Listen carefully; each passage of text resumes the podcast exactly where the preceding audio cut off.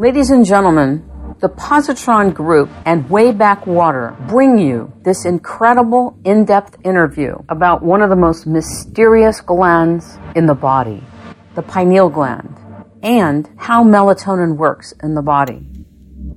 If you are interested in new knowledge about the body and would like to get yourself some of the most hydrating water in the world, go to positroninfo.com. P O S I T R O N like Nancy, info.com. We wish to thank Dan Nelson and the Positron Group and Wayback Water for caring that it's rainmaking time bring you the greatest new knowledge and discoveries we can find around the world.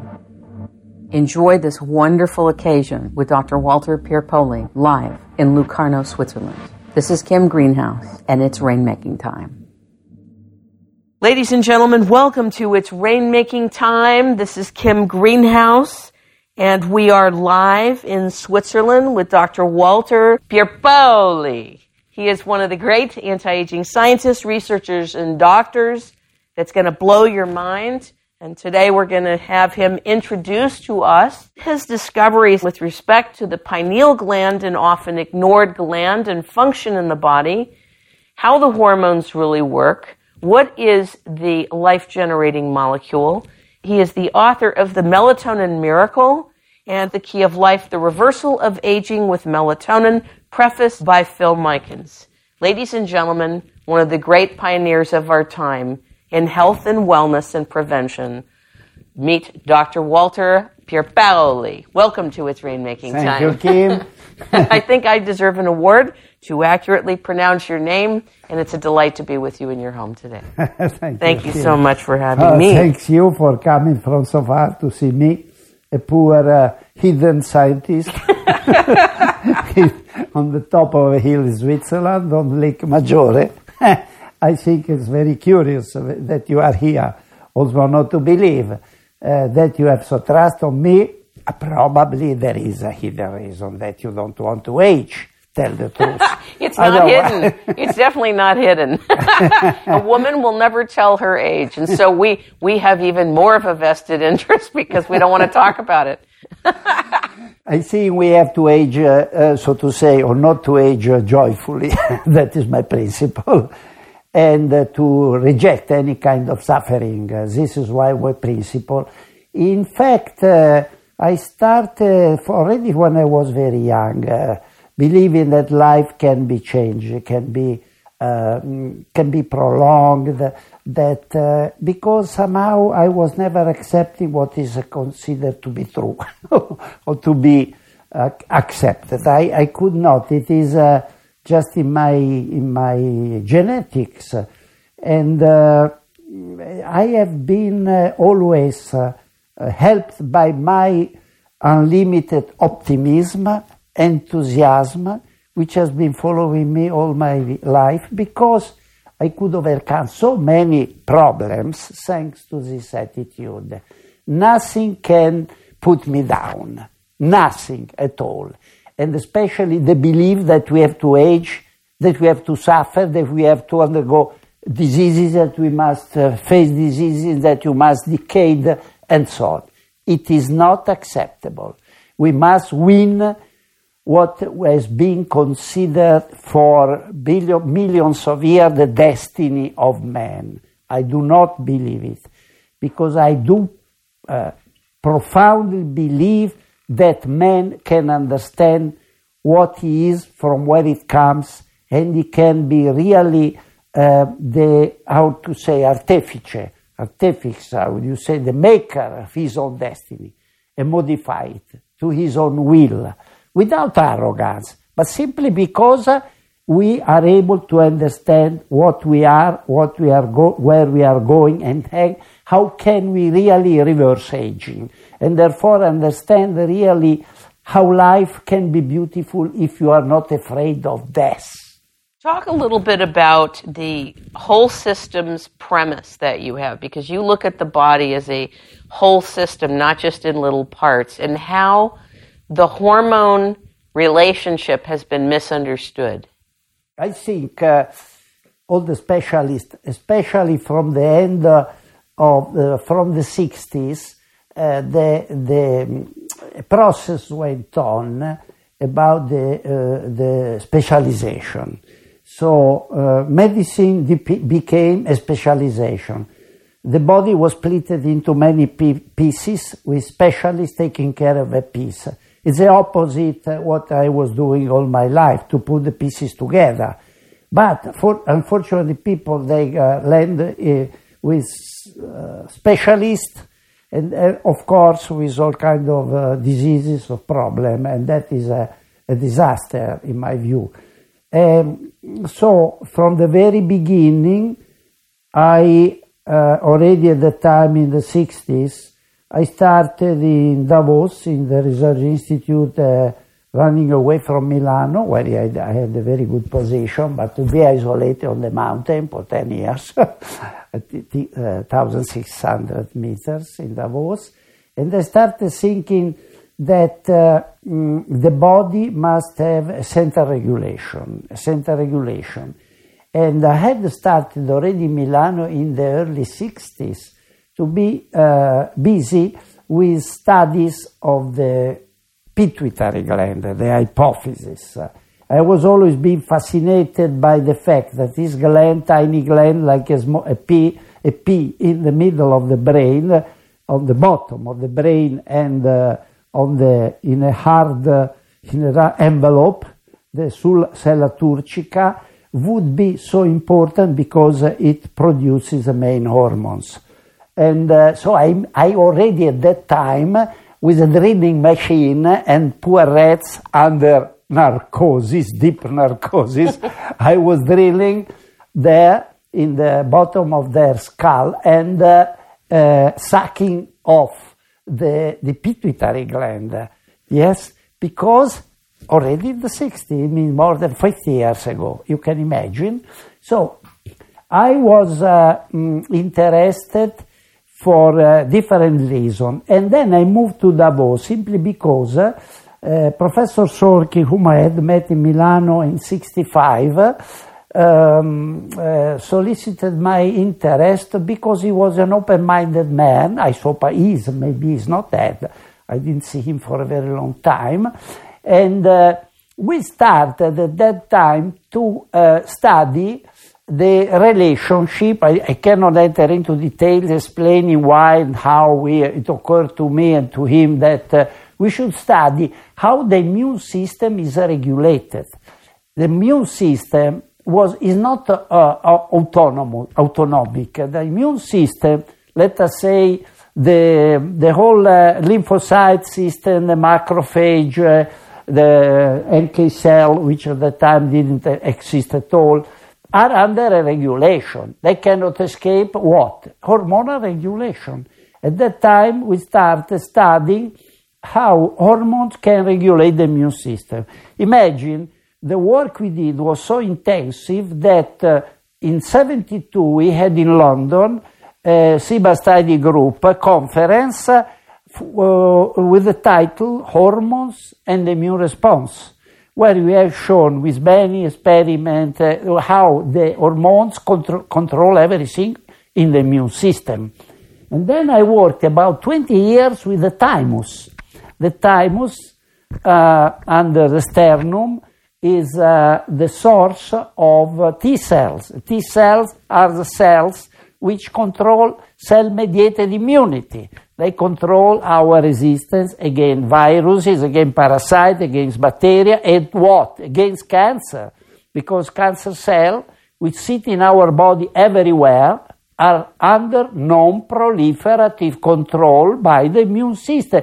But the immune system is under control of the hormones, and the hormones controls everything. So you can imagine that after 50 years, I still persist in this idea to the extent that now I can demonstrate in mice, but also I'm trying in men, it takes a longer time, reversal of aging. Because, uh, in fact, there is only one aging, one way of aging, and one way how can we stop, delay, and reverse aging. There are not many ways. And if we know the mechanism by which the body is controlling its own aging or not aging, we can prevent aging, and we don't need anything else than to uh, intervene in the mechanism which produce aging, which is a program in our brain. Very simple. So the hormone uh, taught me a lot of work, a lot of publication, a lot of conferences, and many, and starting in 87, then much later, the Stromboli conferences. A lot of hormone, but all uh, are uh, consonant with the idea that hormone control the immune system, the antibody production, cell-mediated immunity, control of our own body, or of everything in our body. But there must be a central controller.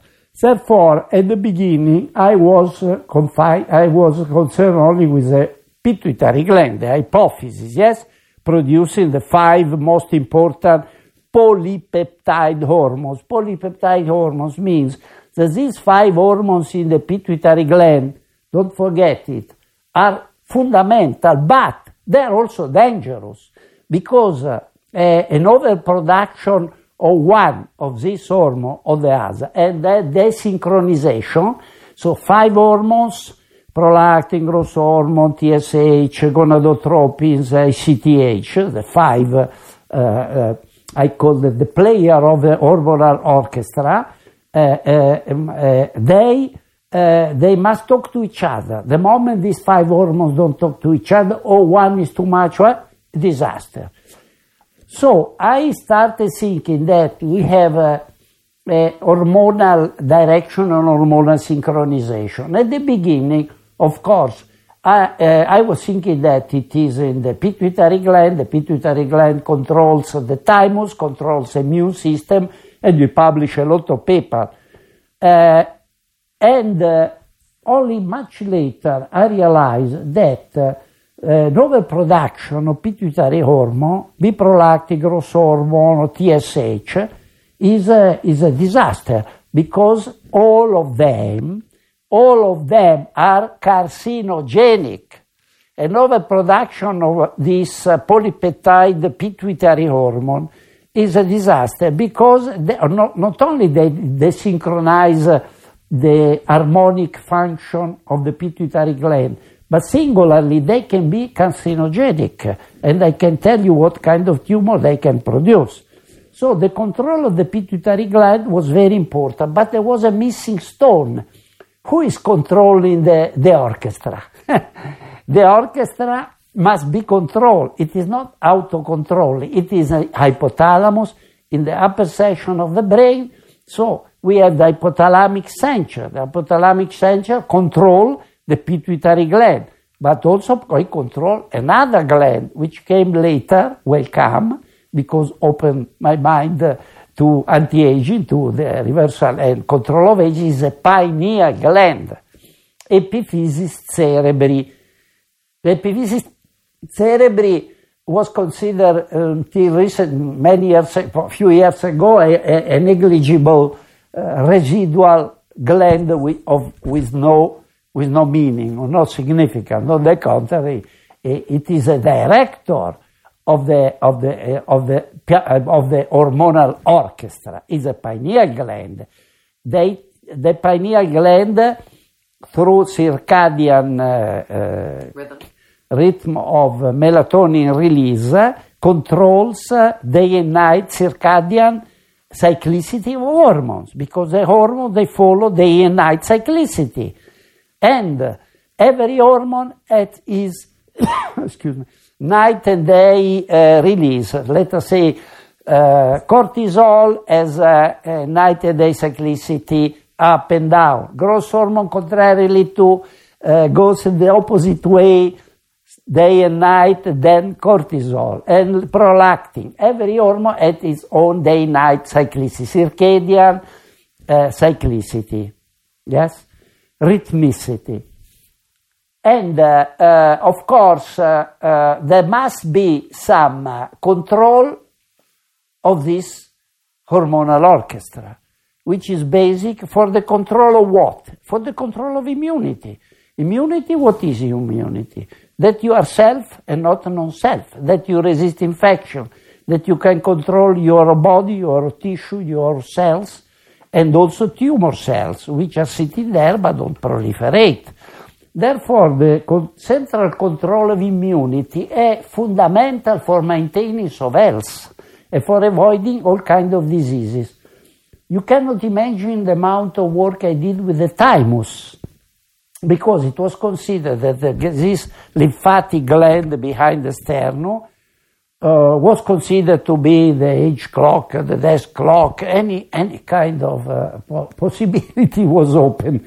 I spent a lot of uh, years making a lot of experiment uh, with newborn mice uh, uh, under germ-free condition. It's all illustrated in my CV. In my CV, incredible amount of work where I discovered that at the thymus is important because the thymus is important for the evolution, ontogenetic evolution of the immunity and for the control of uh, the, the, the, hormonal system.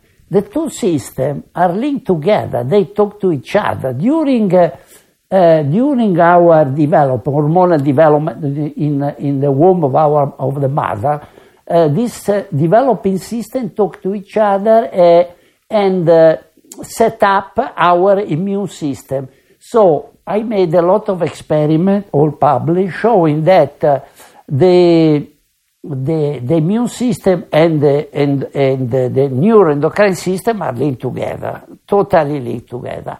I demonstrated it in a most uh, fascinating way, and my first paper, uh, important paper, showing uh, what I'm saying now, this, the close, totally close relationship with neuroendocrine immune system was published in Nature in uh, 67. A beautiful big paper. It was not easy to publish such a paper on Nature. It was a revolution. and uh, the, the title of the paper was Relationship between Thymus and Hypophysis. So the, the main uh, source of uh, T lymphocyte uh, immune cells in the thymus and the pituitary gland uh, are closely linked together.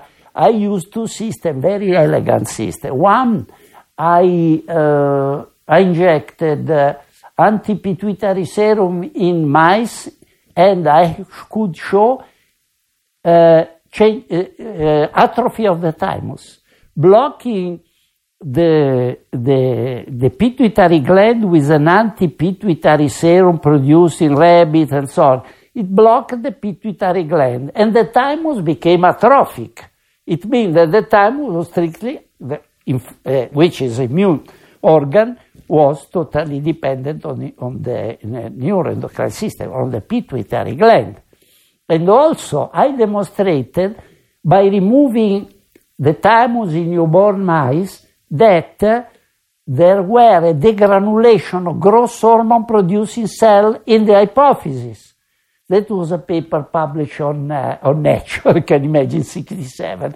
A very revolutionary paper showing beyond any doubt that the immune and the cry system are linked together, they grow together, they talk together, and therefore uh, the control immunity depends totally from uh, this uh, interaction and especially on the synchronicity of these events after uh, development, leading what to what? This interaction leads to genesis of immunity, growth, fertility, procreation, therefore uh, reproduction, and then the desynchronization of this, let us talk together, that you stop talking together leads to the typical diseases related to aging and also to cancer. Therefore, it was su such an obvious uh, uh, conclusion.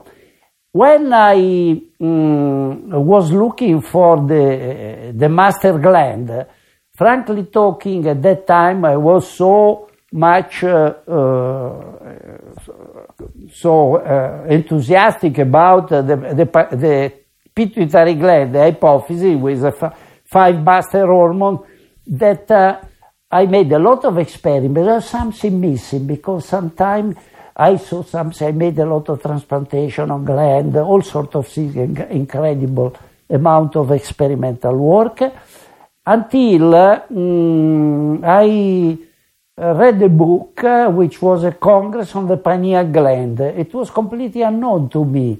And then started uh, all the work uh, on the pineal gland until, of course, I could start the experiment because then I learned the melatonin is produced by the pineal gland, what is melatonin, and then I took melatonin, I produced a capsule, gave to my grandmother, who died with 102 last year.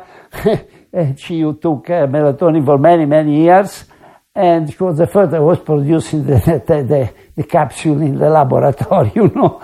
And, uh, and then uh, came the famous story. Of course, I, in the meantime, I did a lot of other work in other direction. Not only this, because I was uh, very busy in transplantation immunity and many other uh, um, scientific uh, projects. However, I always I'm used to follow one project, progressive, maybe I stop, then I resume until I have the answer. It takes years. It takes many years. But uh, in 80, in 85, in 80, no, 84, 83, 84, um, I started uh, reading about the pineal gland controlling uh, on cyclicity. You know, the diurnal night, the cyclicity, the circadian rhythmicity. And then I started thinking that melatonin may be important to uh, control hormonal cyclicity because it is a gland and it is in the brain, here in the third ventriculum, and therefore it should may be important. And but in my view, the most dramatic experiment uh, we did in uh, uh 70 because I started thinking of it much earlier. Uh, in uh, uh, 77, I think 76, 70, no, 78, 79, uh, was an experiment because I thought if the pineal gland is so important uh, for regulating hormonal cyclicity, apparent it is, what happens uh, if we keep the mice at constant light. Can you imagine? I would hate to be that mouse. You know what happens. It's a Terrible. Disaster. It's a disaster. Oh. You know what? I kept because uh, it was a simple experiment, but gave the answer, very dramatic answer. We are totally conditioned by, by day-night cyclicity, and that is why the pineal gland regulating the day-night cyclicity is too fundamental if we would not have this input, these uh, uh, impulses, these uh, messages from the pineal gland to the entire neuroendocrine system, we would be affected by all kinds of diseases. We kept the mice under permanent light in a cage. No, permanent in the laboratory, not even in the in the uh, animal rooms. We had a modern animal room, we had all equipment. The University of Zurich, I did it. I was four years working at the University of Zurich after Davos. I think several books would be needed for to tell the stories. And uh, what happened? They keep this mind. I said, if light is so important for maintaining hormonal cyclicity, consequently the, the, the immunological function, we totally depend from hormonal cyclicity, and I had shown already with injection, with pinealectomy, or, or with uh, uh, and so on, all the paper published in dwarf mice, uh, uh, mice without the thymus, in nude mice, athymic nude mice, by which in 72 I published a very important paper in Nature also again about uh, the interdependence uh, between the thymus neuroendocrine system that was very important paper on nature in 72 with a, a thymus atomic nude mice. They are without the thymus. They have a terrific hormonal derangement, of course. Uh, so what this experiment, take, keeping the, these mice uh, female mice and male mice, always. They mate, they reproduce, and then they grow always under light. So you imagine to be always permanently under light. Of course, the mice uh, gestation is 21 days. Uh, for weaning, you have to wait 21 days. So when the mice were uh, mm, uh, grown up, so to say, mature, ripe, I put them again, the, the mice born and grown up under permanent light, they were kept under permanent light. They mate again, they gave birth, new mice, permanent light, second generation, nothing happened. Let us wait. Third generation, nothing happened. We had to wait four generations under permanent light to see the disaster. At the fourth generation, the mice growing after fourth generation under light They were crippled. They started ranting. There was a disaster. They didn't grow. They were sick because we had disrupted the basic of life. We have disrupted hormonal cyclicity. And these mice, I remember the smell also. They had a special smell. Probably they had some alteration of hormonal hormones, and therefore the male was very peculiar. So you see, uh, what happens if you disrupt hormonal cyclicity by living under permanent light. This is what I'm saying now to my patients. Don't keep the children under light. In the night, the room must be dark, pitch dark, because we have to sleep in the darkness, because in the in the evolution of humanity, there was no light in the night. There was darkness. Darkness is health, not light. Light is, can be even very dangerous. I, do. I think uh, there is a problem here, philosophical problem, already going back to the Greek philosophers who were say, saying things like that with different words. Anyhow, so this was the disaster. Then, of course, started the, the, the, the great adventure of the pineal gland and then I started to say, okay, then I think melatonin is needed to maintain cyclicity. And then I did the opposite. I put the mice, and this I made many experiments, with melatonin.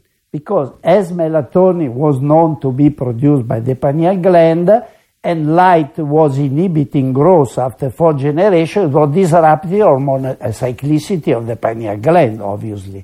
And then is how I started with a famous uh, uh, mice experiment, kept melatonin in the night and uh, taking it uh, for, during the day, because the idea was if uh, maintenance of, of uh, melatonin production is so important that if you make permanent illumination, you inhibit the pineal gland and melatonin production, let us do the opposite give melatonin to aging mice and see what happens. Now, were they under light at night or were they in darkness at night?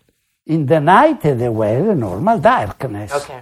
But you remember that uh, the, the mice are uh, night animals, however, they are in the dark. Right. I put melatonin in all control groups, so I made so many experiments, simply giving, putting melatonin in a certain 100 milligram microgram concentration and so on and so on, all written, and then taking the bottle in the taking the bottle in the in the in the day or during the night. So I had a control group making the opposite, yeah. And then uh, I saw extraordinary juvenility maintaining effect of melatonin to aging mice, giving melatonin during the night. So they got younger. Talk about what that oh, means. They, yes, they maintain juvenility, which is a melatonin miracle. The melatonin miracle tells a story, very fascinating, very well written, dramatic. And so this is why Simon and Schuster published a melatonin miracle. They were all uh, fascinated, crazy about the story. Not only because uh, I did another experiment with Volodya Lesnikov, uh, who is now in the States uh, already many years, Uh, he's a very clever operator with a miniature operation, and uh, we did this experiment. Um, mm, no, this experiment I did myself, later cross transplantation. I um, implanted, and this was published in the Annals of the New York, not you, of the American Academy of Science, uh, the best journal I believe in the States, where you must be invited uh, uh, by a member, uh, which was uh, Don McCann. And uh, I made the experiment where I transplanted a young pineal gland into the thymus or under the kidney capsule of an aging mouse let us say you take a mouse lives about 20 to 20, two years, two years, something depends on the strains, and I put the pineal gland from young, from young mouse under the kidney capsule under the thymus of aging mouse. Right. This is actually in the melatonin miracle, but go yes, ahead. Exactly. And then, of course, uh, you could see a very impressive life prolongation by planting the young pineal gland into the kidney capsule under the thymus of an aging mouse. It prolongs his life. It is published, yes? And uh, the story of the melatonin miracle. And then uh, the, at the third Stromboli conference, we brought uh, also a most dramatic uh, uh, element of the story because uh, not only uh, the pineal can prolong life, but it can shorten life if it is old. we put, this, I think this is the most dramatic you cannot imagine. We took the pineal from old mice and planted it to the pineal of a young mouse. And the pineal of the young mouse was transplanted in the skull, yeah, in the same position of a, of a young mouse. And of course, after one year, to my enormous amazement, surprise, uh, and delight, I was delighted, of course, we could uh, not distinguish the mice anymore because all the uh, had become, uh, uh, remained relatively young or even younger. And the young mouse with all the pineals had aged rapidly. After one year, you could not distinguish anymore uh, the father for the son or the grandfather for the nephew. They were look identical. There is a famous picture which I still show of this uh, cross transplantation experiment. This was showing beyond any doubt that we have uh, a, a, clock in the pineal gland controlling not only by is isolated, but in my view also there is a mystery which we must uh, unravel which is uh, why such a tiny gland can produce such a dramatic effect. Because the experiment we did later are even more dramatic. In the sense that when the pineal gland ages, makes you age. It's controlling your lifespan, your age, because uh, we put, uh, imagine something incredible not to believe, the journal Anti-Aging Medicine published it, also it was incredible, that uh, if you implant an old, very old pineal gland, imagine the pineal gland is so small like a dot at the end of a sentence. This dot is a pineal gland.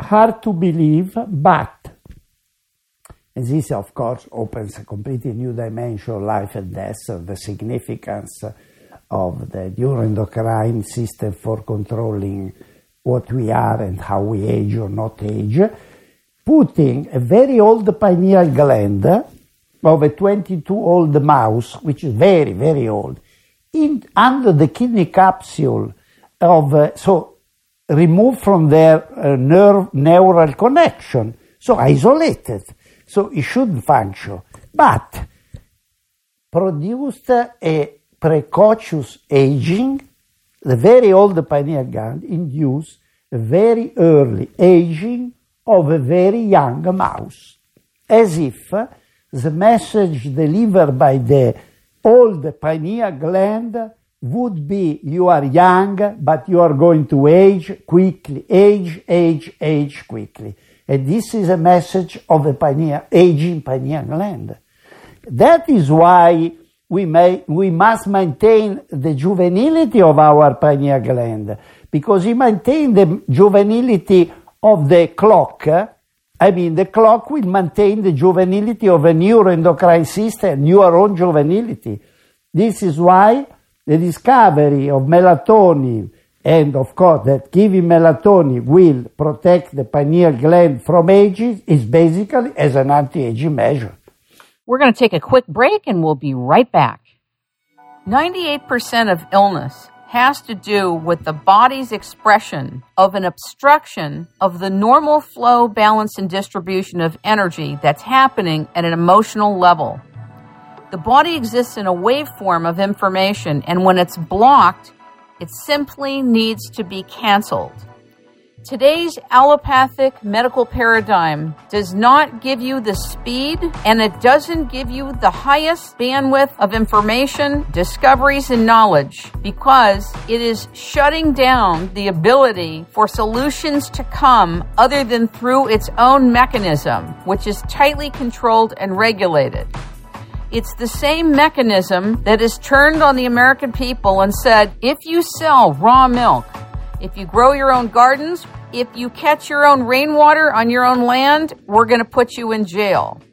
It's an environment now where if you talk about people that are healing and being cured, in fact, you can't even use the word cure in a public forum. You can risk going to jail, and the leader of a public forum who's talking about cures and remedies can also go to jail. That's the kind of environment we're living in now. So we're not living in a free speech environment anymore. It's over. Dan Nelson is a physicist and a researcher who is the founder of the Positron Group, a health association that allows people to network, share knowledge, experience, expertise, and a private teaching school to help the members get to the root cause of their greatest health problems as quickly as possible. And when I say quickly, I mean at the level of fiber optics. Health solutions at the upper bandwidth and speed are what the Positron group is about communicating and expressing. That communication and expression needs to be done in a safe environment where everybody agrees that they have the right to free speech, they have a right to discuss whatever remedies are working or not working for them, and they don't have to worry about being put in jail for doing so. So if you would be interested in learning new technologies and very quick ways to heal your greatest health problems, call Nancy at the Positron Group at 870-741-5877 or go to their website positroninfo.com. P O S I T R O N like Nancy info.com. Thank you, and back to the show. Okay, now, most of the melatonin made in the United States is totally different than the kind of product that you've made. I want you to explain what the distinction is and why what you've put together is dramatically different because it does something different. Talk about it. I'm very sad uh, watching in the drugstore, in the everywhere, in the di- dietary supplement shop, all kind of things, melatonin, melatonin, melatonin. They are all melatonin which cannot function. They are nothing. They are junk. They are uh, garbage because I explain to you. Melatonin is a signal to the body that it is night. Yes? Yes. But if you Melatonin is secreted by the pineal gland because the pineal gland is connected to the nervous system. It's a signal which comes from uh, suprachiasmatic nucleus in the hypothalamus. It's not just isolated. If you uh, uh, take melatonin like this without knowing what it is, uh, the composition, you damage yourself because you don't know what it, when it will be absorbed, if or whether it will produce a peak when you take it. It will be quickly absorbed or delayed, and then you produce a disaster. Then you take melatonin. It must produce a night peak. How? Why? Explain why it needs to. Yes, because it should be the signal of the night. And then in a boy, or a young uh, man or woman, uh, the, the young melatonin produces a night peak between one to three, let us say, in the normal condition, when you go to sleep not too late and so on. Melatonin is produced like a peak. Melatonin has a peak, has a cyclicity. The pineal gland has a cyclicity of, pineal, of melatonin production, which is in the night. Therefore, uh, uh, if you don't take a melatonin able to replicate the peak, you destroy the peak. You destroy the night cyclicity of melatonin and you damage the pineal gland. Therefore, all the stories about melatonin here, jet lag, sleep are false, are misleading, are dangerous, are stupid, are criminal. Melatonin can function only if you can replicate in an age or even young person, sick person, the night peak. Therefore, uh, mm, I was taken by desperation. Apparently, it's impossible to explain what is the story. They didn't understand. Nobody can understand what is melatonin. Still now, 2013, I'm sorry to say that uh, people don't know what melatonin is, not even the doctor and not even the scientist. So I wrote uh, a book in Italy to explain this. There was a, C, a, a CD, a DVD uh, interview. I tried to understand this. Not only in 80, uh, in 97, I went to Zurich to a company uh, which is uh, dietary supplement, very, very good, serious company, Swiss company with tradition, Streuli and we elaborated a, a formulation of melatonin where the excipients would uh, allow that when you swallow melatonin, let us say 10, 11 p.m., this melatonin would uh, land in the stomach, be dissolved slowly in order that it will be absorbed and produce a night peak. And we did experiment between 1 and 3 because if, like in the young, juvenile, healthy young people, like in children, because you know the children before puberty, they have a very high level of melatonin, which drops at puberty. At puberty goes down and keeps a juvenile peak until you are about 40 and then start declining, uh, signaling your own aging from the pineal gland.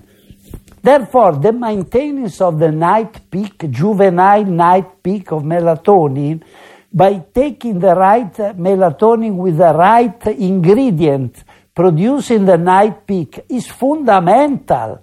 Otherwise, melatonin does not only literally nothing, but can produce a derangement of circadian hormonal cyclicity because gives a wrong uh, indication to, to the hormonal system. And I expressed it in my books everywhere. I experimented with melatonin from the United States some years ago, and it woke me up at two in the morning. My whole cycle was disrupted. And I remember saying to friends, this stuff doesn't work. I don't know what people are talking about. It doesn't work. In fact, I had a terrible reaction to it. I wasn't getting the sleep I needed. So when I heard about your work, I thought almost everybody in the world has missed the pineal gland. It's been kind of a lure spiritually for people.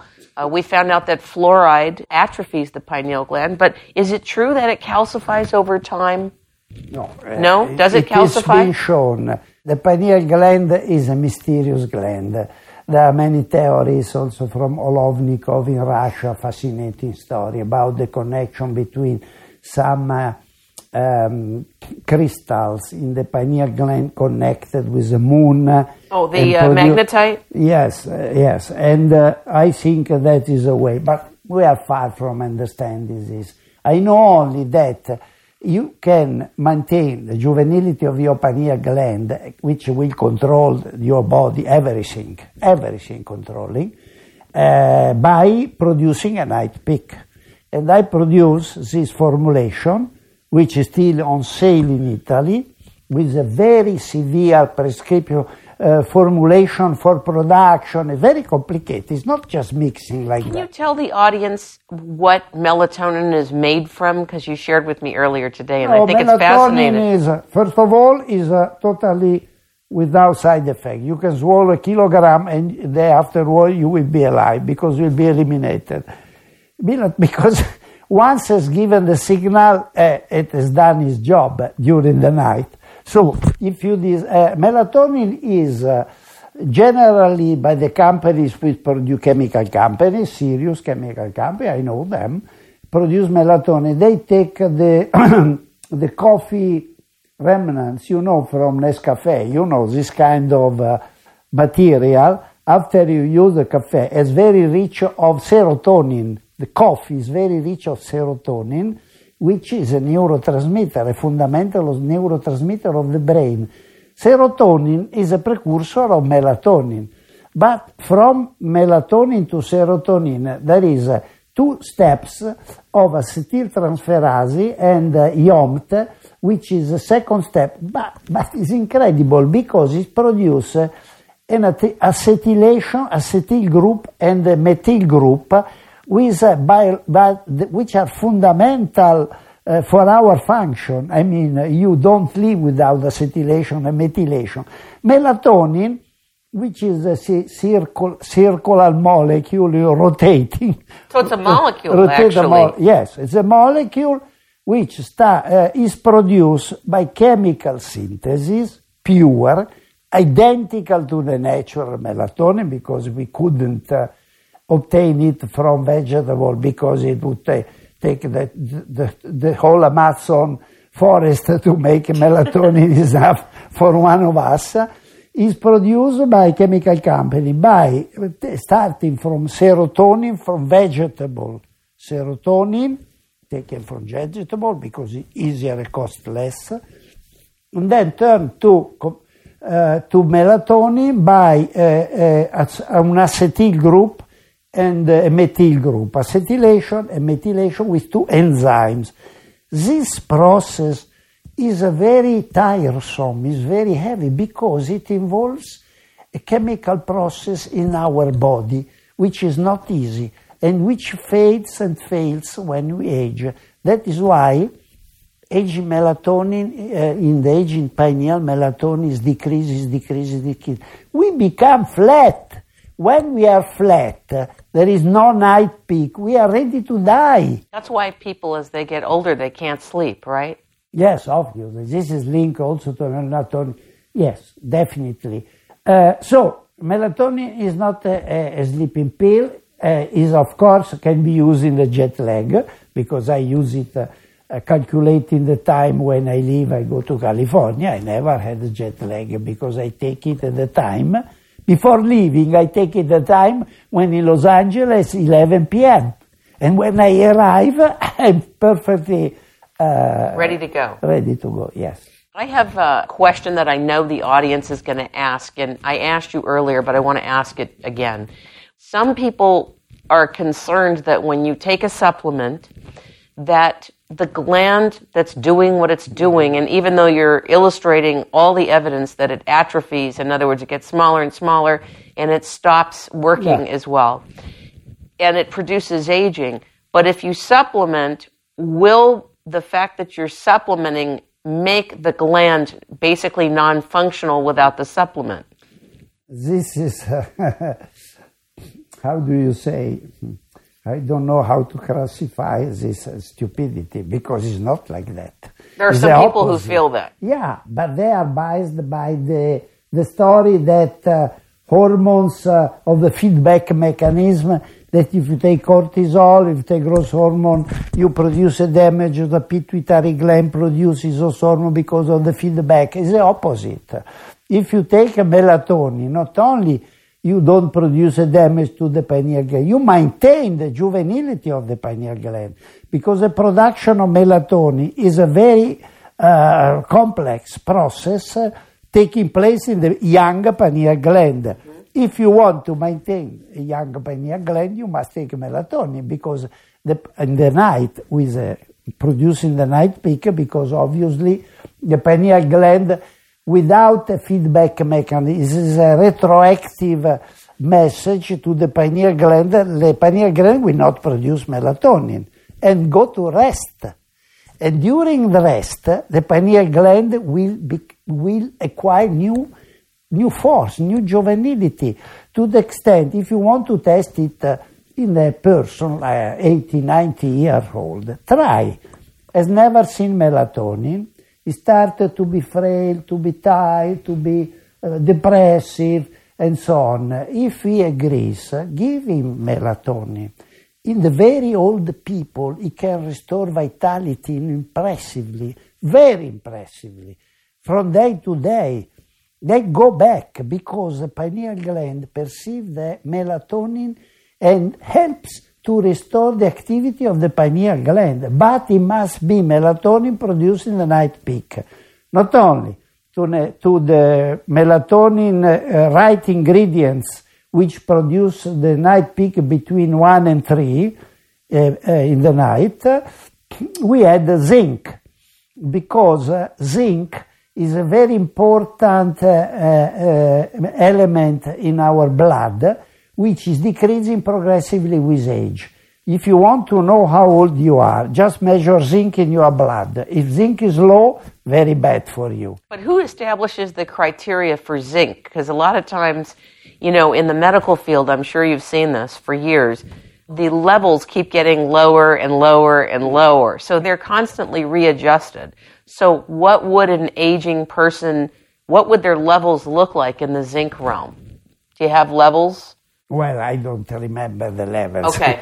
but I know that you can restore. We have published a paper showing very clearly that if you give melatonin, only melatonin, you restore the level of zinc in the blood. It's published dramatically. So it means that melatonin is also fundamental to uh, for ion my, ion maintenance. Don't forget the zinc uh, is an essential for the function over 200 enzymes. Is a very fundamental. You know why zinc is so important because zinc uh, in the island of Stromboli, where I make the Stromboli conference, uh, was full of zinc because the volcanic ashes and volcanic sand, volcanic stone is full of zinc. So when life was generated on the planet, zinc was there and was immediately a very important element for life generation. Zinc. And of course, uh, other minerals, but zinc is fundamental. In fact, is incorporated in over 200 enzymes. That is why when you restore the function of the pineal gland uh, by giving melatonin in the night, you increase the level of zinc because of obviously you improve the metabolic pathway leading to the absorption of zinc from the gut, which is decreased when you age. It's a disaster, you know. and you, you, and that is why if you take melatonin, zinc, and selenium, I am not promoting melatonin. I am a scientist. I have a foundation. I am not a commercial person, but I must tell the truth. melatonin, zinc, selenium is a lifesaver. I don't know. It rejuvenates you. No doubt about it. And you can show it very simply with blood tests. I don't have to convince anybody. There are some anti aging doctors that are now doing 24 hour urine analysis and they're adding melatonin, checking your levels of melatonin. Do you think that that's a viable test, or do you? I think it's completely not necessary. In my view, it's a waste of time of the money, because if you take melatonin, uh, you have a decent life, uh, nutrition. I don't see why you should be so precise. You create your own uh, uh cyclicity. You understand, the, the benefit of melatonin depends on the fact that you are, you are master.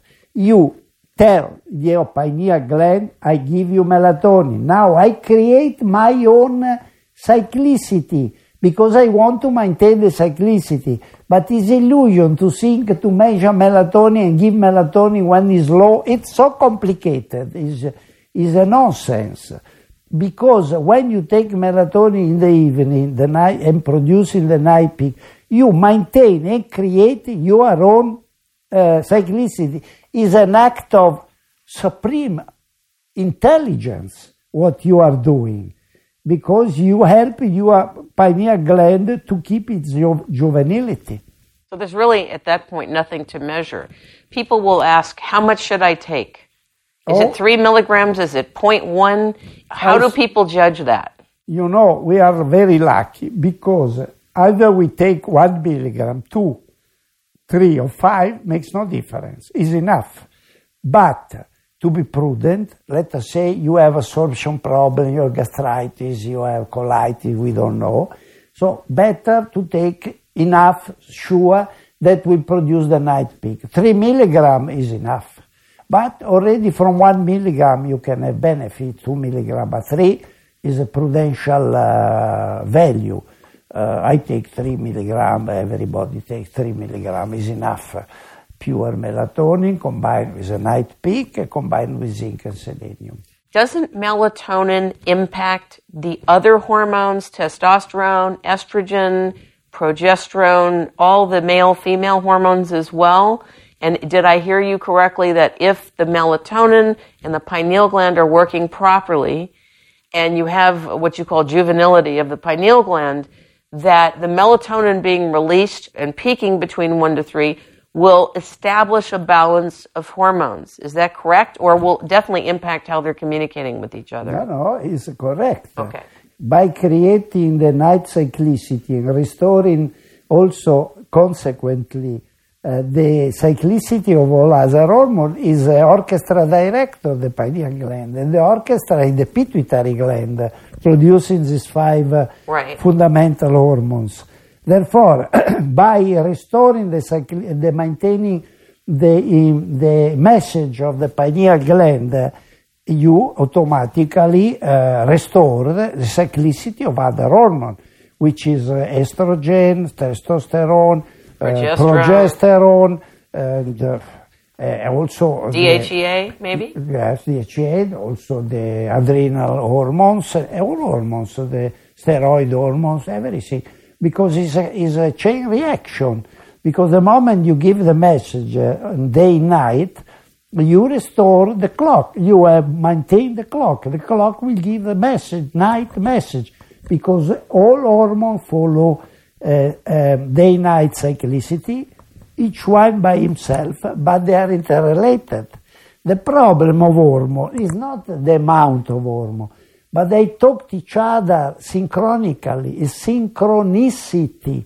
We are synchronic animals, day, night, synchronic. We don't escape these laws. To the extent, for example, that for me, the measure of temperature is fundamental to understand if one is, go- is a good health or bad health. Because the, the the metabolic rate controlled by hormones strictly uh, control the body temperature. Thermoregulation is a basis of health. If thermoregulation is wrong, you are going to get problems. And this is under hormonal control. Now, when you say hormonal control in this context, are you talking about the hormones that I mentioned or the other ones, the top five, or the male female hormones, or everything? Yes, of course, the peripheral gland also. They are under control from the pituitary gland, of course. The, the the, the, the testicles, the adrenal cortex, Ovaries. ovaries, they are under, strictly under, under pituitary control, of course.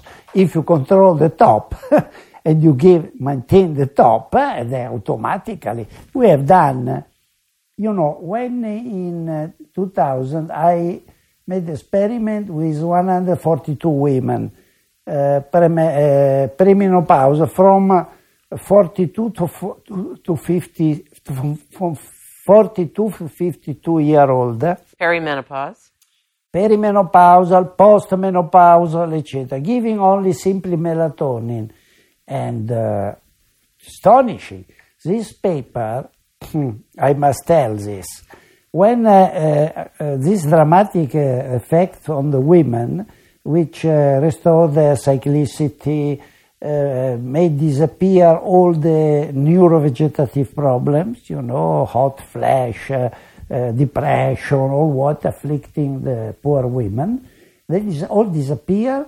Not only, there were women three years after uh, uh, being menopause, they required the cyclicity. It's dramatic, especially, I don't know, because it was done in women south of Rome, which is a a region of Italy, maybe it would not happen in the north like in the south, but it is fantastic. When I had the result, and you know what happened? this is a sad story because I applied for the publication of this very important paper also because we show that all women suffer of hypothyroidism. Hypothyroidism? The thyroid of women is suffering, especially for production of T3. T3 is uh, the gasoline. The active hormone. The active right. hormone. Right. And they dramatically lack T3. This is why the poor women suffer, because they lack T3. And uh, melatonin is restoring the level of uh, thyroid hormone because it is, uh, uh you know, so it's not, uh, they are totally hypothyroid, so can still help in restoring because melatonin is helping in converting T4 to T3. So, for example, if somebody is taking the melatonin product that you produced and they happen to be taking thyroid, like I take thyroid, I take Armour Thyroid, I should watch how I feel and then maybe check my levels later because they may be different, right? Yes, of course. I may not need as much thyroid after I start melatonin. Yeah. Right? Yeah, I think, um, I don't think that uh, the melatonin can help. Because it's acting generally everywhere on the hormonal system. That melatonin can restore the, the hypothyroidism, I don't believe it. Uh, I can help improving. I see in thousands of patients can improve the thyroid function, but cannot replace the thyroid. So, but what happened when uh, the paper were, pub- were ready for publication? I sent it to Menopause, right. U- United States, Fertility and Sterility, United States, European Journal of Gynecology and Obstetrics, and uh, what was the fourth one? I don't even remember. These four journals, they were frightened. You know what they did? They behaved in a devious way because they were afraid of publishing the paper, because this would obviously uh, hamper this damage uh, discredit uh, hormonal uh, substitution in women because women supply a lot of or they are supplied a lot of hormone for the companies producing hormones, yeah? Right. Serono in. Uh, and how many years that women took hormones that were like horse urine and terrible stuff? Not even bioidentical. How many years? My yes. mother was part of that. You see? Now, this uh, terrible story, awful story, a criminal story, from four journals which should have been very happy to publish for the benefit of women the, the result of our trial, serious trial, double-blind, uh, placebo-controlled, uh, with measuring melatonin in the saliva of women. We did a lot of work. So you did sublingual? Yeah, okay. yes. The, uh, saliva, can, you can measure uh, melatonin from the saliva an American fellow who did the test. We sent these tampons there. So it was a lot of work. When we were ready, said this is a glorious story for women. We, there was a sabotage. There was a plot. Because this journal, fertility and sterility even kept him waiting, uh, cheating me for one year. Oh, you have to do that. You must change this. We did everything. Of course, it was uh, an alibi. And then uh, after one year, suddenly they should have published. And they say, oh, sorry, we have no space. and I was forced to publish this very important paper in a journal of gerontology. Experimental Gerontology published that paper, it's printed, but silence surrounded this story because it would be an enormous damage for the hormone producer because women are the main source of money to the companies producing all sorts of hormones and the gynecologist, the doctor, they give this hormone. If they could give only melatonin, zinc, selenium, of course, it would mean a collapse of the sale of this hormone. You understand? Yeah, so a money supply would be Right. Yes, probably these journals, they live uh, with a collaboration with uh, this pharmaceutical company producing hormones, obviously, because they publish the paper which are useful to to sell hormones, you know. Sure. We're going to take a quick break and we'll be right back.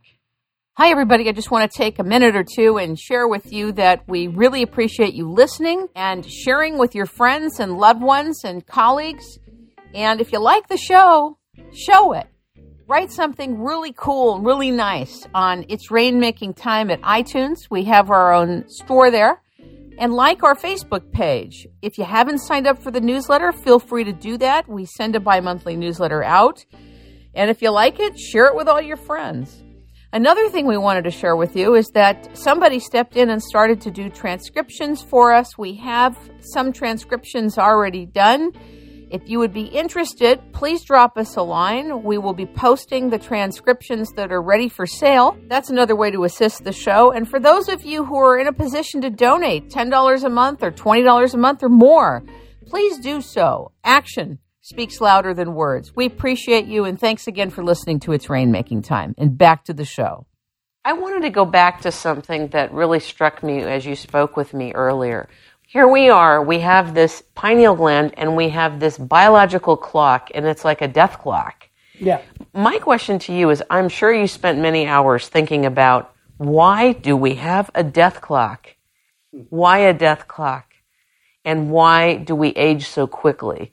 You were speaking about earlier how we could potentially live to be 110, 120 Definitely. years old. And you, you said it with real confidence. I listened to you. How come you're able to say it with such peacefulness and confidence when it's not in most people's reality? Like they're happy to live to be 80. I think it's a disaster. Listen, that uh, a human being can live to 110, 20, even over 20 has been shown by some cases. You know, in the, you can see some women lived uh, 120. You can now there are more and many we don't know because they live in countries where they don't like Okinawa check. or some. You know. but believe me, uh, the the clock of women uh, of men and women is expiring between 120 and 30. And of course, it is uh, anticipated by diseases, by the nutrition, how you live, what you do, what you breathe, what you drink, what you eat, if you smoke, all sort of, you know, uh, factors affecting your longevity. But in principle, I have a grand, grand, grandmother who lived 115 years in my family from my mother. We are all longev. We have a good genetics, but you know, we are now exposed to elements which didn't exist. Uh, when I was born, the world was clean. When I was born in 34, 1934, the world was clean. There were no, almost no cars. You could drink and eat everything at the different. The earth didn't contain pollutants, uh, all kind of terrible uh, chemicals. It was a clean world. Now it's a totally destroyed environment. Totally destroyed.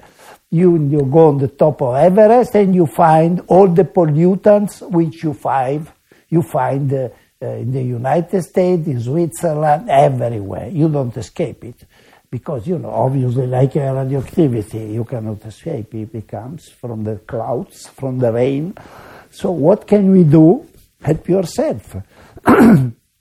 obviously, uh, there is a clock for, uh, for growing, there is a, the, uh, evolutionary clock, ontogenetic clock. The clock is controlling when you are born is controlling your growth, is controlling you to your fertility, to that you reproduce, and the same molecule which control, for example, reproduction, gonadotropins, are very important also for controlling immunity. There are wonderful papers showing how important are the gonadotropins for controlling uh, immunity. Um, uh, one the participant in the Stromboli conference is a very highly specialized in this field. and uh, so uh, then there is a, a, clock. The clock is genetically inherited. Why, for example, uh, uh development of different kind of uh, degenerative diseases or cancers. Some families all die of cardiovascular problems. In other family, all die of cancer. In other family, develop degener- neurodegenerative disease. These are not the majority.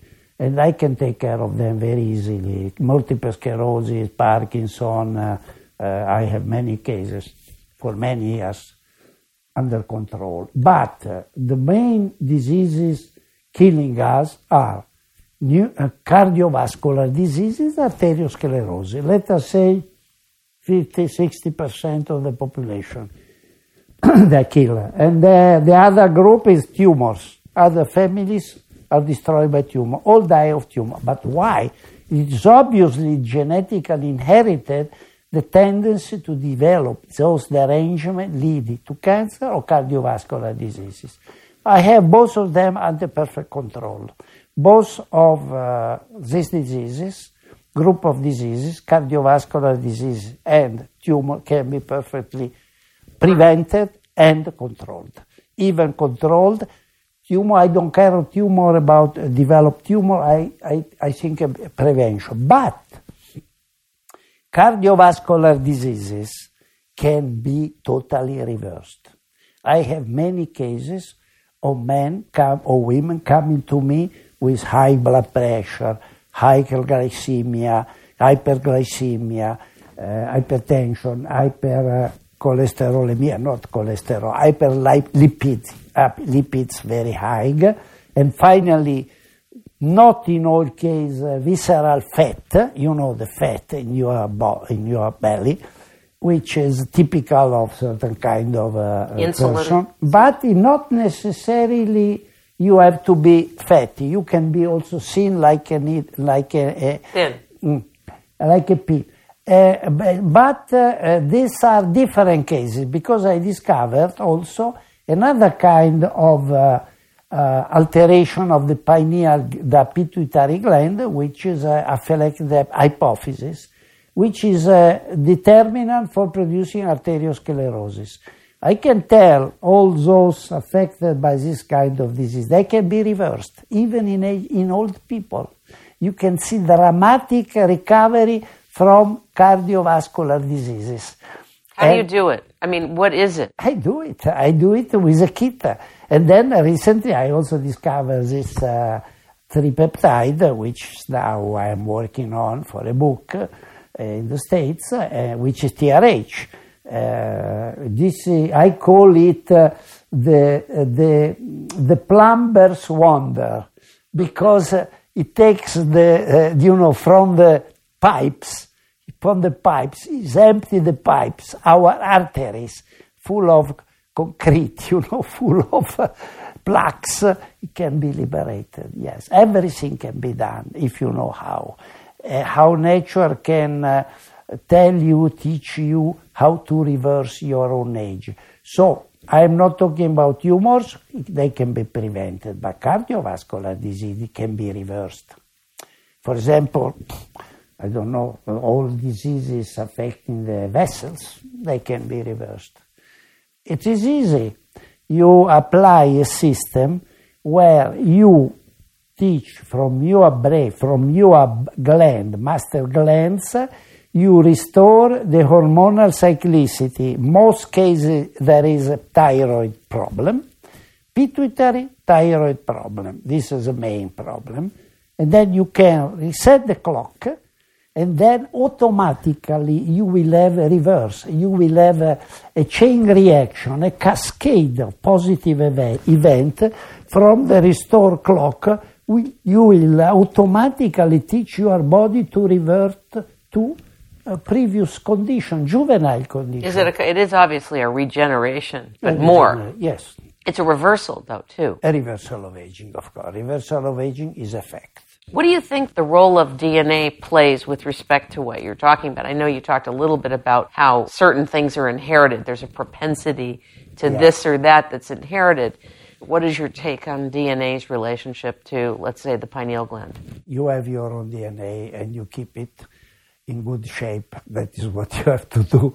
I don't touch this because uh, I'm not interested to to modify the DNA. The DNA is your own DNA. Obviously, it leads you to your longevity, to your early deaths, to diseases, because you are you inherit, but uh, you can modify it. If you are a lucky, lucky person, you have uh, good parents, good grandparents, and, and you live long. If you don't, you simply have to follow your destiny. But you can modify your destiny by correcting a bad, a bad DNA, which you have inherited. You can change the DNA. You just modify the expression, the bad expression of your bad DNA, which you inherited. Yeah? I know people, most of my friends are already dead, you know. Friends which were in the medical school, in the uh, primary, secondary, in, uh, in, the gymnasium, they are dead. They are dead with 70, 72, 75. And so I feel myself, uh, uh you know, a little bit uh, solitary. But mm, some of them are still alive, and they are even 10 years older than me my brother is eight year old, uh, and uh, we, we talk to each other. Uh, you have a destiny because you, if you die of a heart attack uh, when you are 60, 50, 50, 55, 60, 70, is your genetics and your lifestyle, you are smoking. Uh, you know, there are many factors concomitant to your uh, survival, providing, helping you to maintain your health. But uh, uh, the main role is genetical because if you have genetically tendency to have an alteration of pineal of the pituitary gland where you produce high level of uh, uh, melat- the, excuse me of prolactin, you are doomed to cancer. I thought that was fascinating what you said about prolactin. Like in almost all cases of cancer, if you measure the prolactin, it's completely out of control. Yes, of course. I don't. I didn't see any cancer in my patient, and I didn't count them by the few thousand, and nobody of nobody of them developed cancer, because if you restore the hormonal cyclicity and and you reduce prolactin, which is the most dangerous uh, uh cancerogenic hormone, is prolactin, growth factor Prolactin with misleading name, of course. prolactin has nothing to do with that.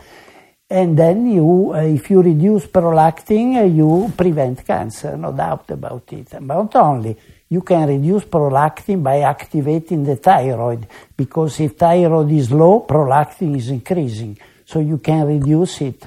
Also, glycemia. Hyperglycemia you can reduce. You can reduce simply by reactivating the, the function of the, of the thyroid gland.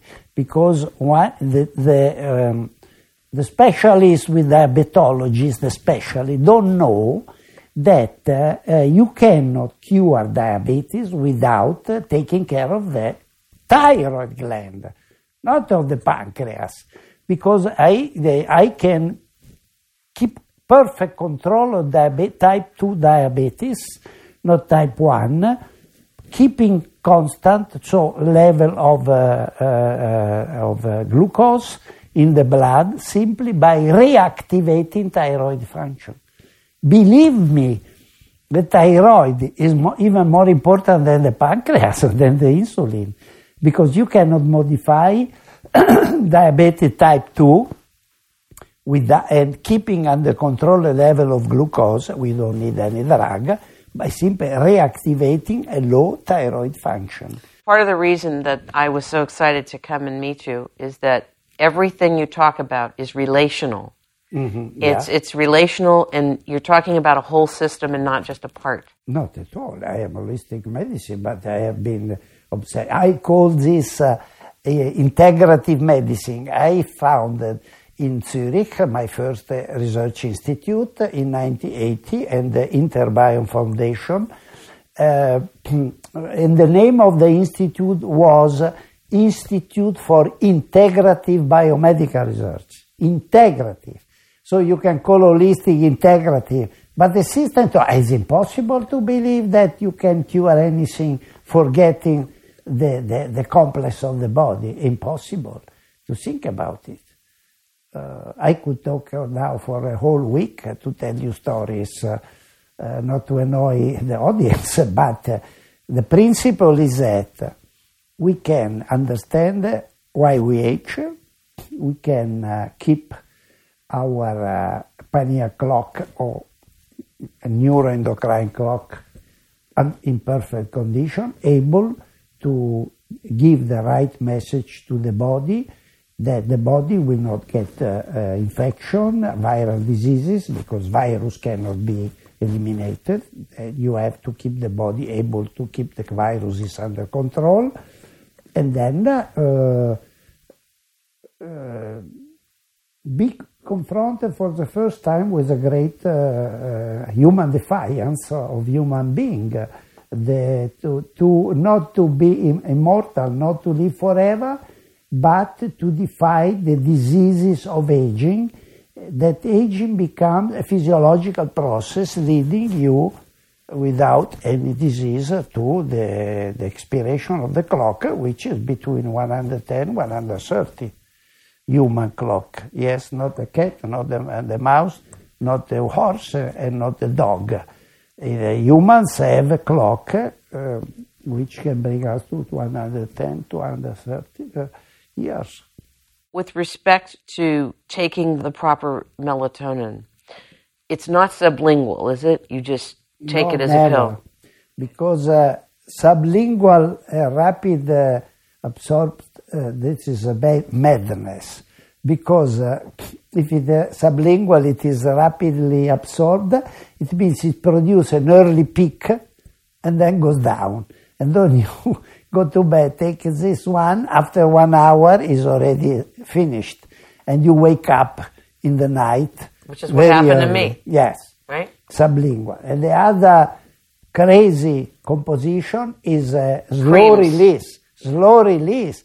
Slow release means they keep you with a high level of melatonin for hours, which is very bad. It is disrupting the rhythmicity. There must be a peak. We are peak. There is a peak. That is a healthy peak of juvenile people of melatonin between 1 and 3. And the children have very high level of melatonin and then drops at puberty. So, uh, no doubt that uh, melatonin being sold, uh, they are all wrong. I'm sorry. There's even some creams that yes, were made. They do tea. Even tea is melatonin, everything. In the United States, because the truth is kept from the people. Truth is hidden. The truth is not licit because truth can uh, can produce health, and health is not uh, welcome to the company. I think that a lot of times when people talk, that they use a lexicon, they use language that is sometimes uh, improper, and I've always wondered why does the anti-aging community of doctors call the whole field anti-aging instead of youth enhancing or longevity oriented. In other words, it's already a reaction against something. Language is very, very important. And I wondered if you could rename the field, would you keep the anti-aging field named the way it is? No, I now I think uh, anti-aging because aging is frightening people. Aging is uh, terrible worry, I'm going to age, I have the first uh, symptom of aging or pains and so on. I think uh, we should not call it anti-aging, I would say regenerative medicine. I would say that uh, we have, uh, with my friend in Rome, we are establishing a, a, a well um, place in the internet where we will expose the concept because uh, the future of uh, medicine is uh, regenerative medicine, really regenerative, and how you can maintain and keep maintaining health. And most of the regenerative medicine will be regenerative surgery because you put something inside your body to regenerate the liver, to regenerate the nerve, to regenerate the pancreas, to regenerate the heart. So regenerative medicine is now, but uh, is a total confusion. You know, people don't know what it is. And so they have uh, multiple sclerosis or Parkinson, they run to Thailand to be inserted, to be injected, I don't know what, spend a lot of money, come back, I'll get desperate. So uh, my main interest now is regenerative medicine and regenerative surgery. And uh, and I would call, I wouldn't call anti-aging medicine. I would call aging, aging, uh, aging reversing medicine, aging reversing, because what I see a reversal of aging is not uh, stopping aging, a reversal of aging, because if you delay aging, you uh, reacquire the juvenility, and therefore is aging reversing. I would not call it anti-aging medicine. Let's talk about something controversial, shall we? Some more controversy? Yes, of course. I'm pleased. A lot of times people look into the quote anti aging field and you see so many different opinions and perspectives, and it can also be confusing, particularly yeah. if you love to learn like me and you pay attention, which this audience pays attention. It can be so mm-hmm. confusing, and you can hear opposite things being said. So the anti-aging movement, if you will, has been big on antioxidants. Mm. And the antioxidant push is, I think, misunderstood. Both the word, what it does, if it really exists. And I know you have a very different view on this. I don't know if you'd like to share a little bit about it, but maybe the basis of it, maybe you could share. My, yes, my opinion, totally different. My friend Bill Regelson, who died unfortunately, would say bullshit, if you allow me. Antioxidant is bullshit. It's just commercial. because nobody has ever demonstrated that antioxidant in experimental animal can uh, postpone aging. Uh, you can recover by eating kilogram of it, vitamin D. By the way, melatonin is the most powerful antioxidant uh, molecule melatonin. But I don't believe that you could swallow melatonin every day in the spoon with spoon. You will recover. You will can maintain your juvenility. I don't believe a bit of the anti antioxidative. Uh, uh the antioxidant anti, part. Anti- explain. Yeah, explain I believe also Yes. Uh, you believe, or just because you haven't seen the evidence for no, what it means? No, I, I don't have any evidence that with antioxidant you can cure disease, prevent aging, or whatever. I don't have any. There is no evidence. So, is there something then called a free radical? Does a free radical exist? The body takes care. The healthy body takes care himself of the anti, anti uh, free radicals. the free radicals. It's a physiological process which is taking place every day, every moment. Of course, uh, the, the def- for example, you if you smoke, if you take drugs, you drink, I don't know. Obviously, the body has to defend itself, but has a mechanism of defense uh, itself. If you think of uh, the glutathione, glutathione, Is, our, glutathione is our, uh, natural antioxidant I believe that we don't need any antioxidant. We have our own. Also because the body takes care himself of his own integrity. If you, and the problem is this, the, the, the, the, if you correct the clock from the top and you maintain hormonal synchronicity, intersynchronicity by taking care of your clock, the pineal gland connected with the, uh, uh, with the pituitary, with the hypothalamus, with the, with the gland, uh, peripheral gland. You don't need to do anything because the body will automatically produce what is needed, uh, uh, self-maintaining uh, mechanism providing what is needed to the body. We have to start from there. But let me ask you something. You know, when you talked about when you were growing up, it was a clean world. The air, the water, everything was different. Yeah, true. So if you and I right now are living in a highly toxic and polluted environment, can our bodies really defend? I give to my patient, uh, to all of them, I take every day five grams of vitamin C because we don't produce vitamin C. Better too much than not enough. You know, I met uh, Szent-Györgyi in the States many years ago. Albert Szent-Györgyi is great scientist. Um, so, uh, and I read his books, so I take uh, vitamin C because uh, we are not monkeys, we are not dogs, we don't produce uh, acid, ascorbic acid. And then I take also vitamin D. Vitamin D because of the skin and so on. We live protected. We protect the skin. We are stupid, by the way, to protect so much. So we want to be warm, to be protected, and so and we protect from the sun. Sun is good if it's not too much, and so on. Mm, and then what I take? I take some iodine, of course, uh, mineral iodine every day, two drops, and I take uh, I take some DHA. Not because I think DHA is so important, but it gives you the opportunity to have in your body some precursor as a mother steroid is a mother of all steroid if you have some kind of deficiency in the adrenal gland, is over, in the gonads. Uh, it can help you to uh, synthesize what you need, especially in women.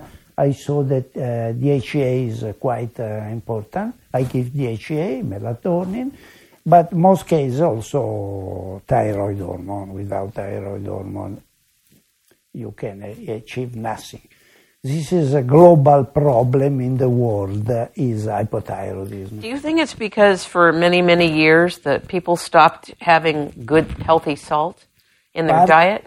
No, uh, partly is environmental, partly genetic, but partly due to uh, unknown factors afflicting us a pollution. I don't know. I started with DDT, and now we have three millions of uh, xenobiotics on the, in our environment. We have three millions of xenobiotics. Xenobiotics are molecules created by man which are foreign to our body. Can you imagine? You don't mean antibiotics, you mean xenobiotics? Xenobiotics are molecules created by man which our body does not recognize, cannot metabolize 3 million xenobio, xeno oh, xenobiotics. Okay. xenobiotics. Can you imagine? So how can you districate myself from this mess? Is it impossible. Untangle myself from this mess is impossible because uh, uh, it is impossible to know where we live, how we live, what we breathe, what we drink. The only way to defend us is to keep our body in the best uh, condition to react to the environment, for example, to the viruses. Uh, if we don't, uh, if the immune system doesn't keep us uh, uh strong, we are affected by viruses. Viruses will, uh, will uh, we have viruses. We cannot get rid of viruses. We can only keep them under control by tumor cells. And you need cell-mediated immunity. I was working immunity for at least 20 years.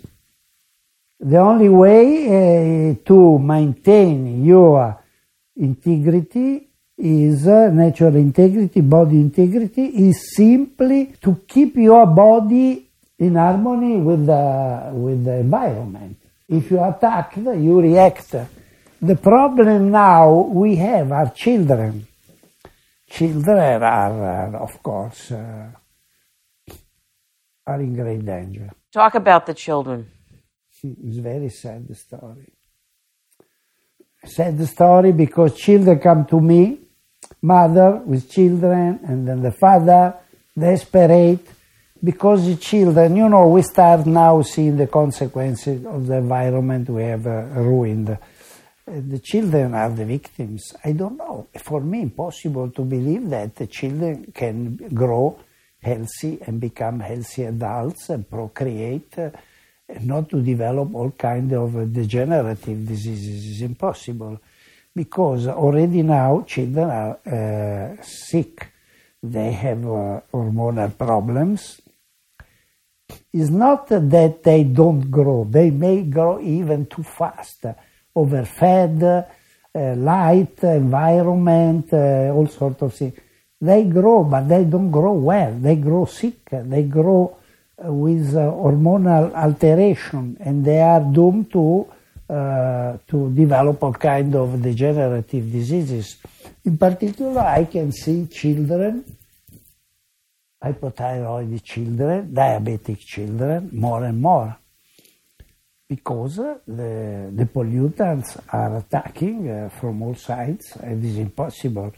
It's impossible now to change this environment. It's impossible to uh, to reverse to the to the previous state of the world. It's impossible. We have to maintain our capacity to keep our body solid, immunologically solid, to uh, to cope with uh, with uh, with attacks of the environmental agents, uh, which are uh, millions.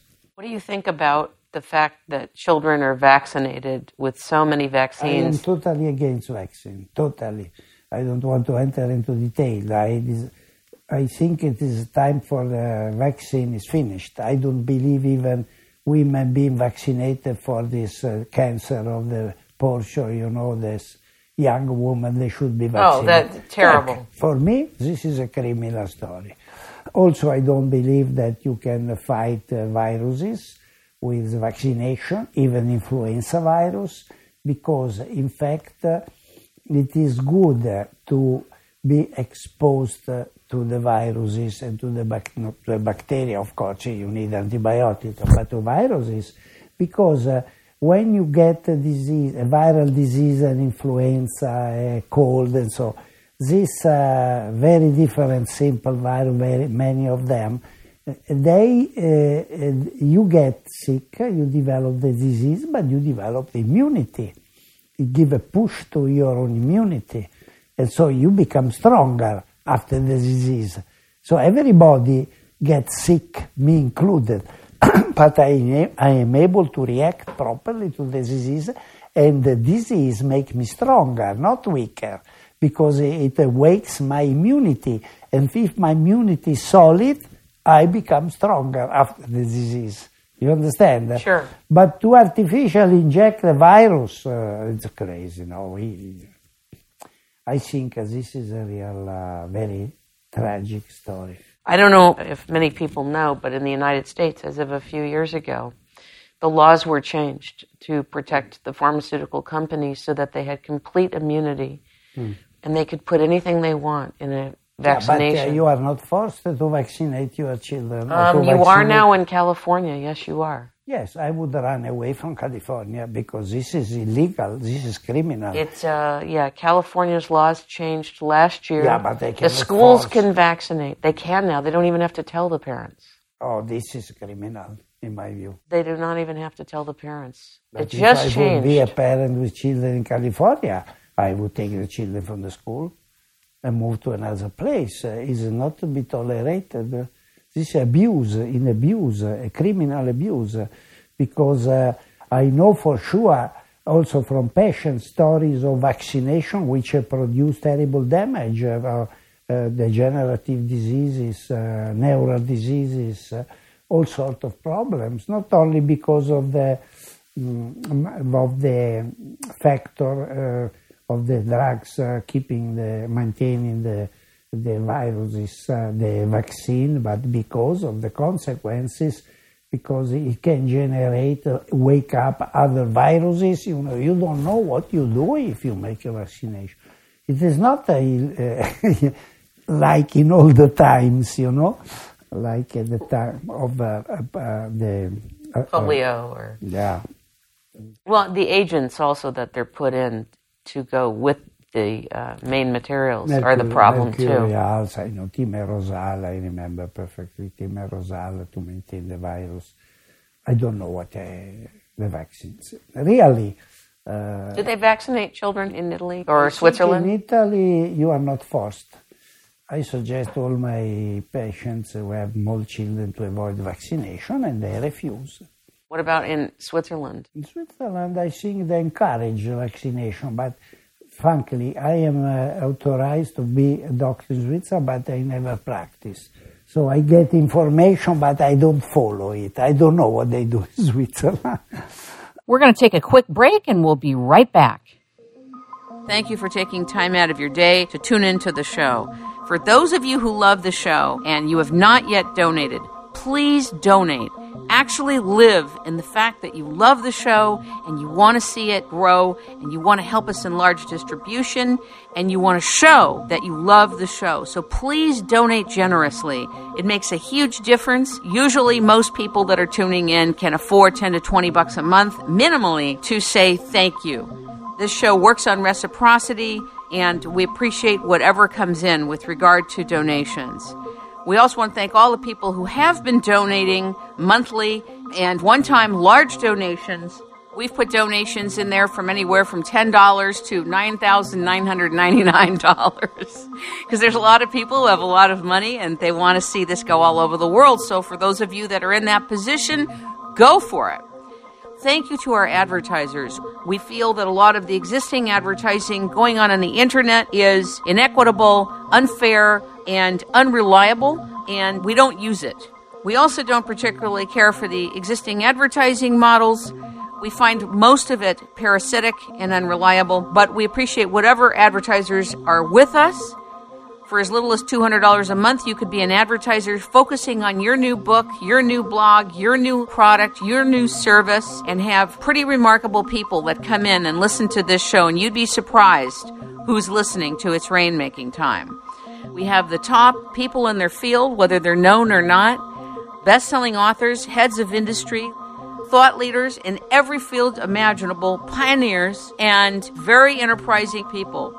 You should really consider advertising with us. Also, thank you to the people that are posting comments to its rainmakingtime.com. Thank you to the people that are posting on our YouTube channel, It's Rainmaking Time at YouTube. Also to It's Rainmaking Time at iTunes.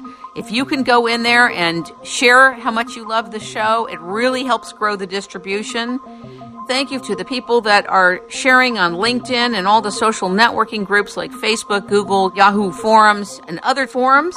Thank you also to people who are sharing via email and other capacities. And back to the show. Let's go back to TRH. Well, that is a delicate. Uh, it's a In what you can talk about, because I know you're writing a book on it right now. But if you could even explain the discovery of it, what you understand it to be, and why you're so excited about it. Well, I uh, met this uh, interesting molecule without wanting. I just, uh, how do you say, stop, stump, stump, I don't know, like in, Stumbled upon it. Stumbled upon it in uh, 89, 1989, with my friend Changxian Yi. We, because after the, the discovery of melatonin anti-aging effect or aging, okay, aging delaying, let Yeah. us say, effect, aging delaying, uh, I was uh, very interested about uh, the, the mechanism by which melatonin would produce these effects. And obviously, it occurred to me that it might be through the thyroid gland. And then we made the experiment in mice by injecting, for example, uh, melatonin and evaluating in the blood thyrotropin, TSH, T3, T4, and so on. And we also uh, made an experiment where we injected uh, the mice, treated the mice orally with methylthiouracil, which is a drug uh, blocking the synthesis of thyroid hormone for the thyroid, T3, T4. This is uh, methylthiouracil, which is used in hyperthyroidism, in Basedow disease, and so on. So practically, we could see that uh, melatonin acts uh, independent uh, through yes, it activates some thyroid function. But then we also tested TRH because TRH is called thyrotropin releasing hormone. Should be the hormone which, when the pituitary gland produce less TSH, you can see whether the, the pituitary gland doesn't function. This was discovered by Roger Guillemin, who got the Nobel Prize for this molecule, but gave the wrong name because, by the way, TRH is only used to see whether the, the, the pituitary gland produces TSH. So inject TRH 400 microgram in the venous that you see if your TSH will increase. But this is not a good test And this is not a good reason for calling this tripeptide uh, TSH, TRH, TRH. So uh, when we did this experiment, we thought that uh, TRH would uh, possibly that would uh, influence melatonin level and melatonin would affect TRH beyond besides T, T, T3, T4 and uh, TSH, yes? And we found no, nothing at all. TRH is totally independent uh, from the, from the, from the thyroid gland because, uh, in fact, uh, we made a, beautiful experiment, uh, and you can read the paper in 1919 in uh, Journal of uh, what is, uh, I forget, but you can see it, a very important journal, and uh, we published this paper in 1990, showing that T- TRH acts totally independently from the thyroid gland, and that melatonin is not uh, affecting TRH.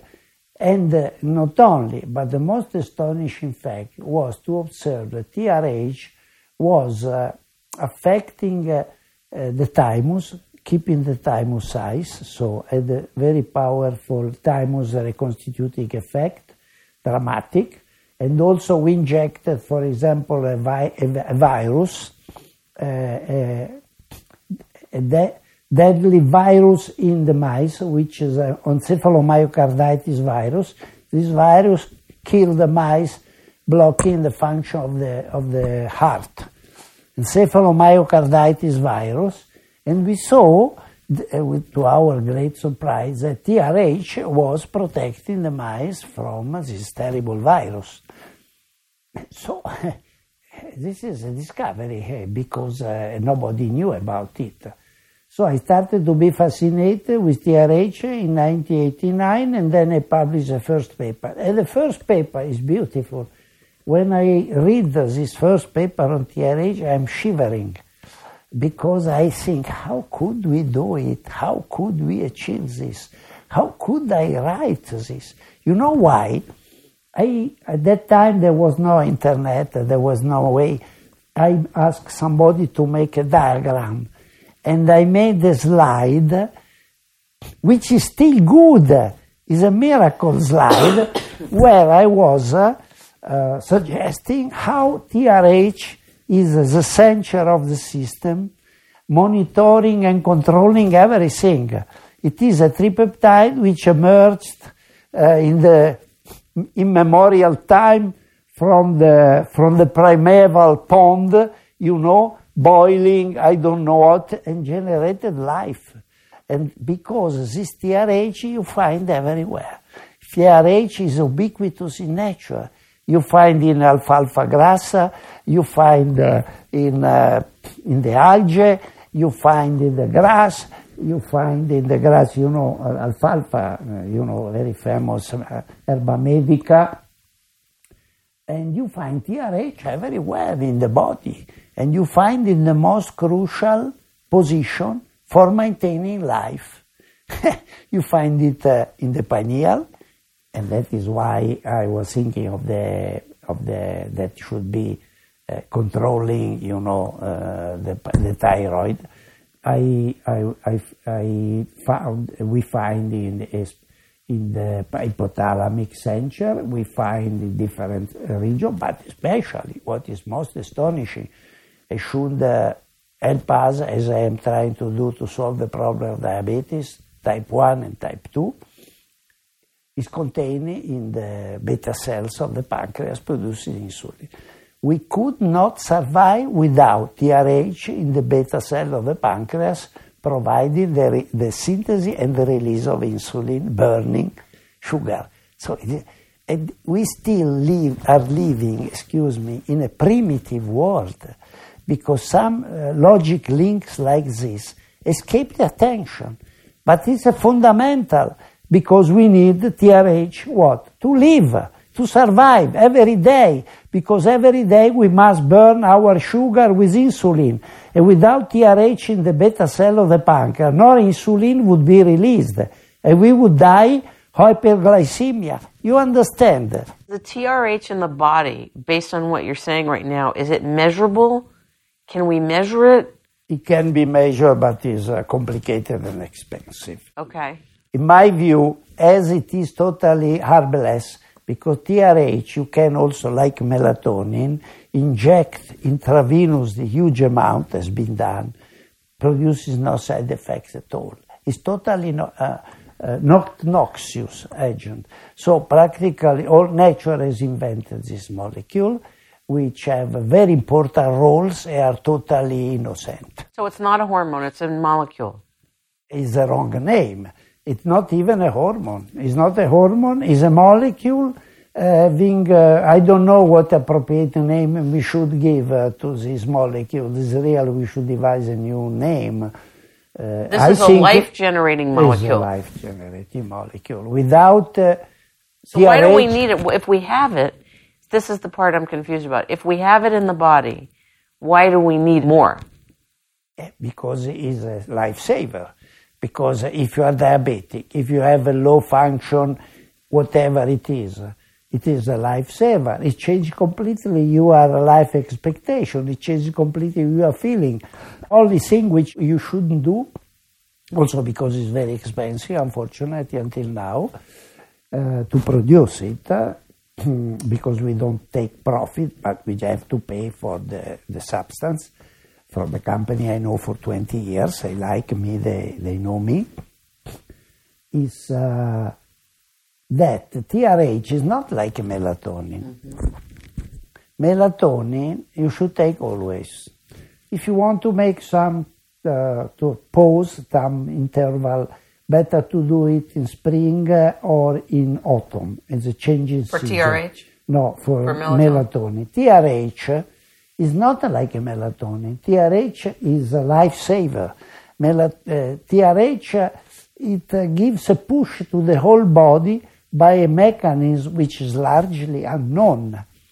There are some hypotheses about the fact that TRH should probably be a molecule which has allowed in the first uh, living cells, in the first uh, element, in the in the in the uh, primeval pond, where the first molecule uh, uh, assembled together generated, I don't know, a cell membrane uh, to um, help to open and close the, uh, the gate for calcium, for calcium through the cell membrane. There are papers, there are many hypotheses, there are books. It is not an unknown molecule. There are a lot of papers published, uh, especially for uh, neural diseases, have been applied in neural diseases, uh, neurodegenerative diseases uh, of all kinds uh, without producing any side effects, any damage. So, in the uh, longevity field, would this be considered the new fountain of youth? Well, in my view, is uh, first uh, real. There may be others, maybe precursor or uh, um, mm, derivatives from TRH, the dipeptide. There is a dipeptide deriving from TRH. Uh, cyclo uh, his uh, pro. There is another smaller molecule, which is also active, but TRH is a very powerful. However, TRH uh, disappears immediately in your when you take it sublingual, disappears, goes to the blood, but is rapidly disappearing. And, uh, and other compound derive from tiny TRH, even smaller. But what I observed in mice is very important.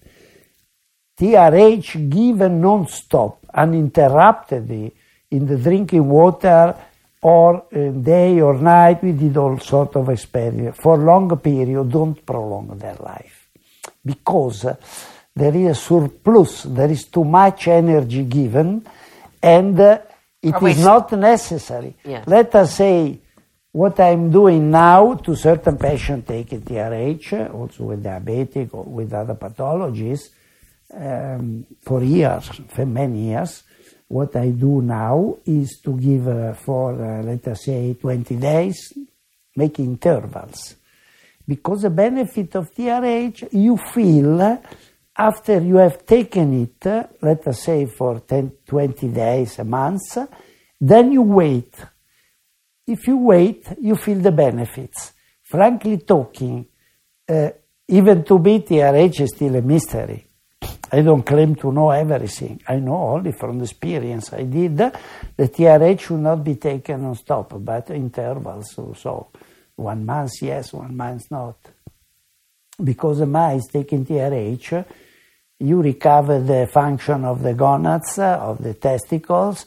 Fantastic papers I published now in the Stromboli, fifth Stromboli conference, is now in press, uh, no, published by the Bentham book, Eh, the class Current Aging Science journal, in the index of PubMed, and uh, and then it has an astonishing aging reversing properties. You can see repopulation of the gon- of the gonads.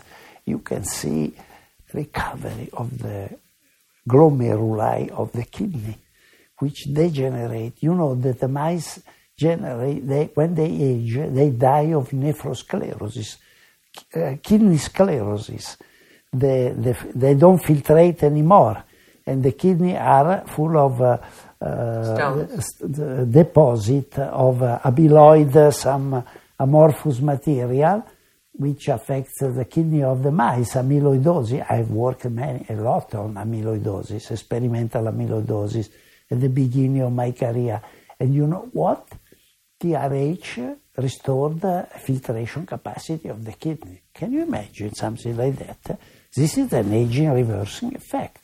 But you should give a push, give a restoring activity and stop, not go on. Right. Because a cyclical, it's cyclical then, right? Cyclical, because I don't know why, but it's like that. What do you think of growth hormone? Oh, Remember? I, I would not take a growth hormone. I think if you restore the capacity of the pineal gland uh, with melatonin, uh, you don't need to take a growth hormone. Growth hormone is a dangerous hormone, in my view. Growth hormone can temporarily f- keep you fit, uh, the muscle, you know, these people, uh, athlete, athletes. Uh, I wouldn't take, uh, contrary to all my other colleagues, experts endocrinology claim because they are, they are hormonal, they make the hormonal patchwork. I dislike this kind of intervention with hormone. I think it's stupid, it's silly, and is not logic and not scientific. I dislike the endocrinology uh, prescribing that hormone, that hormone. It will not cure you. It will disrupt the hormonal system. It will disrupt the the spider web. You understand? Because you put a, a hormone, it will shake the web and alter, change, disrupt the, the web. It is stupid. I, I mean, if you have a severe lack of testosterone, let us say you are impotent, you don't generate spermatozoa, I don't know what, then it's licit in very, in very rare cases to give some testosterone. I know because I invited all of to Stromboli Michael Carruthers, the greatest andrologist in the world. He is my friend. Then you have to help the poor aging man to to restore a little bit its vitality, its libido, and so on. This I can understand. If you are hypothyroid, you have to replace with T3, T4, especially T3. Uh, if you have uh, adrenal insufficiency, generally I don't give cortisone, I give some ACTH, which give a push to your adrenal gland to produce. No, no, ACTH, oh, adrenocortical stimulating hormone from the pituitary gland, which will give a push to your adrenal, not to be sleepy, uh, to, to, to atrophize, but to give a push to restore, and to produce your own corticosteroids. Of course, in some cases, uh, for example, you have uh, some inflammation, other problem, um, or in lung problem, you can take some cortisone, of course, you can take. But I won't say I hate, dislike, and I find it criminal all these endocrinologists running around the world, writing books and making commerce, medical school who push hormones and hormone their patients, you know? Take this hormone, take this hormone. This is stupid, criminal. What about the integrative medical doctors that refer to themselves as complementary medicine doctors that are giving men and women bioidentical hormones and testing them through 24 hour urine analysis, etc., and trying to make sure that their levels are balanced and It's are. totally impossible. Why? Because it is impossible because you temporarily can do something, but to reset the clock, you must start from the top because the hormones are regulated by the pineal, hypothalamus, and pituitary gland. Is there that you have to act to restore the hormone production and cyclicity, not just giving hormones. Okay, I get it. So one is caused- totally impossible Okay. and ridiculous. So basically, in the context in which you're speaking, to be given bioidentical hormones without going directly and dealing with the regenerating the clock, Is it's patchwork. patchwork. I call it a hormonal patchwork. I hate it because, but many do it. They make money. They spend. Uh, people uh, waste a lot of money. They make a lot of useless tests. Uh, let them do it. I cannot stop uh, these people around the world. Now it's become a fashion. you What know? about the complementary medicine doctors that are not aware of your findings? What can I do? They should But they're, but let's say some of them are very good people and they're not criminal, but all they know is the patchwork. Yeah, I know. What can I do? I have a, a medical uh, handbook. I have a, a medical uh, uh, handbook. I have uh, in Italian and in English where I describe everything.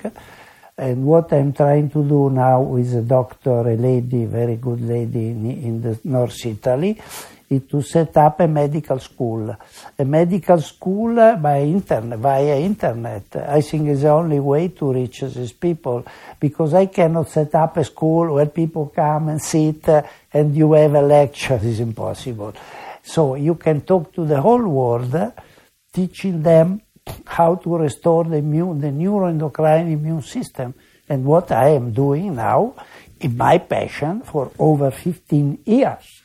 So I know perfectly how to do it, how to extend this knowledge to the good doctor, which would like very much to have, and I have some of them came to me and now in, are in my team. They can take care also of my patient because I cannot take care of. I do it for a, a scientific reason. I did it. Now it's finished.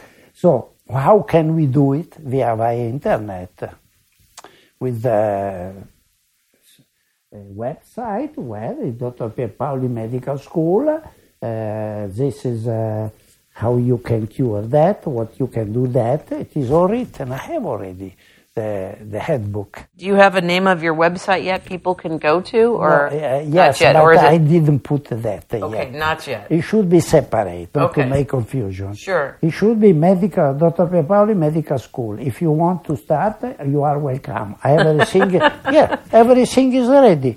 But you know, I don't have the time, I don't have the power, the collaboration, and the money to do what I could do now. I cannot do that. I have a limitation. Limitations are not intellectual or scientific, are social, are economic. I'm not a powerful man. For Oh, I think you are. yeah, but listen, if I could set up uh, in Italy the health village, health hamlets, there are many people knowing it, they would be totally enthusiastic. I am going to the region of Brescia. It's a very modern town in North Italy, very rich, very strong town in North Italy. Brescia, everybody knows me because I go to the local television once a month and they wait for me and they love me. They would run all of them to the health hamlet to stay, to help, to collaborate, to set up this, to set up this, take care of aging people, old people with a uh, uh, wheelchair. You understand? uh, It the health hamlet is a great, great, great uh, story which must be realized how uh, with the proper people because it's ready. Everything is ready. We need the intelligent uh, investors who would understand that the health hamlet is not uh, uh, to make poor people happy. No, it is an investment which will have a return for self-maintenance and development of health hamlet. You know, 20 years I have everything ready, everything is written. There is a project with my friend Di Nicola Valeri in Rome. We tried several times, but people, so investors don't understand. Times are not very favorable, but this would be the renaissance of Italy, for example. The setup of a health summit all over the country. Because Italy is already there, they are already there, but they are not populated because people don't go there, you know, to these places. When you have massage, you have this, spa, you know, there are many. Stupid. No, health hamlet is totally different. People will come, follow my medicine, but maybe it would be a good idea to make, uh, to establish a medical school. The lady. you're talking about online medical school? Yes, online medical school. It would be certainly very successful but I don't have the time. I don't have the power. I have now some good collaborators like the lady who called today, who is uh, uh, Boniardi. Unfortunately, they don't talk English. You know, most of Italians don't talk English. this is a problem. if in fact the pineal gland is the way to hormonal intersynchronization. This is your language. Very right, yes. Okay? And if what you found out was that this discovery is profound, protective, resets the cyclical clock, and functions not only to reverse aging and to optimize longevity, bringing us youth again and putting the pineal gland into a youthful state. And that melatonin as a supplement is protective if it's done properly. Yes. If it cycles between one and three in the morning. And it's very specific how it yes, has to happen and if it has the right That's composition. To mimic a juvenile peak. So then, when you add TRH, which also has to be cycled, it works differently and independently, even though it's in the body, which we'll be hearing about in the new book. Hopefully, which will be out. Is it 2013, you think, or 2014? By I the time it's ready. 2013 should. Really? Be. Yes, That's I major. Hope. Okay. Well, I mean, I mean in the good company of two wonderful persons uh, who are very clever and enthusiastic. I said you must have passion, enthusiasm, intuition, and you must uh, have determination and hard-working people, yes. Right. But of course, it may be not at the end, beginning next year. I don't know. We are not in a hurry after all. Sure. Yes. Also because I start uh, clinical work, I want to document what I say. If I say that reversing aging in human, I must show it. It's very easy because you just need some blood tests to show reversal of aging. it's not necessary that you, that you take the, the, the, kidney or the testicle from, uh, from the poor fellow, but just to see how he, his blood uh, values are normalized. Because nature. What do you look for in the blood, though, for example? Uh, simple blood test. You need lipids, you watch uh, uh, the kidney function, the, the, the uh, liver function, uh, the enzyme, liver enzymes, and uh, you have to watch uh, the prolactin, the hormone, the prolactin. The TSH is very important because TSH must be very uh, to zero, so that fun- the, the thyroid function must be perfect. It's very simple. You need only normal blood test. One thing I want to stress: the logic of nature is so simple, so logic, which escapes our understanding. That is a problem because we are basically, me included, stupid. Therefore, therefore, I think uh, TRH is opening my mind to a totally unexplored domain of life and death. And it's not melatonin, it's TRH, because TRH is a primeval life generating molecule This is why I want to write a book after 23 years in the company of TRH, because I started my first experiment with TRH in 1989.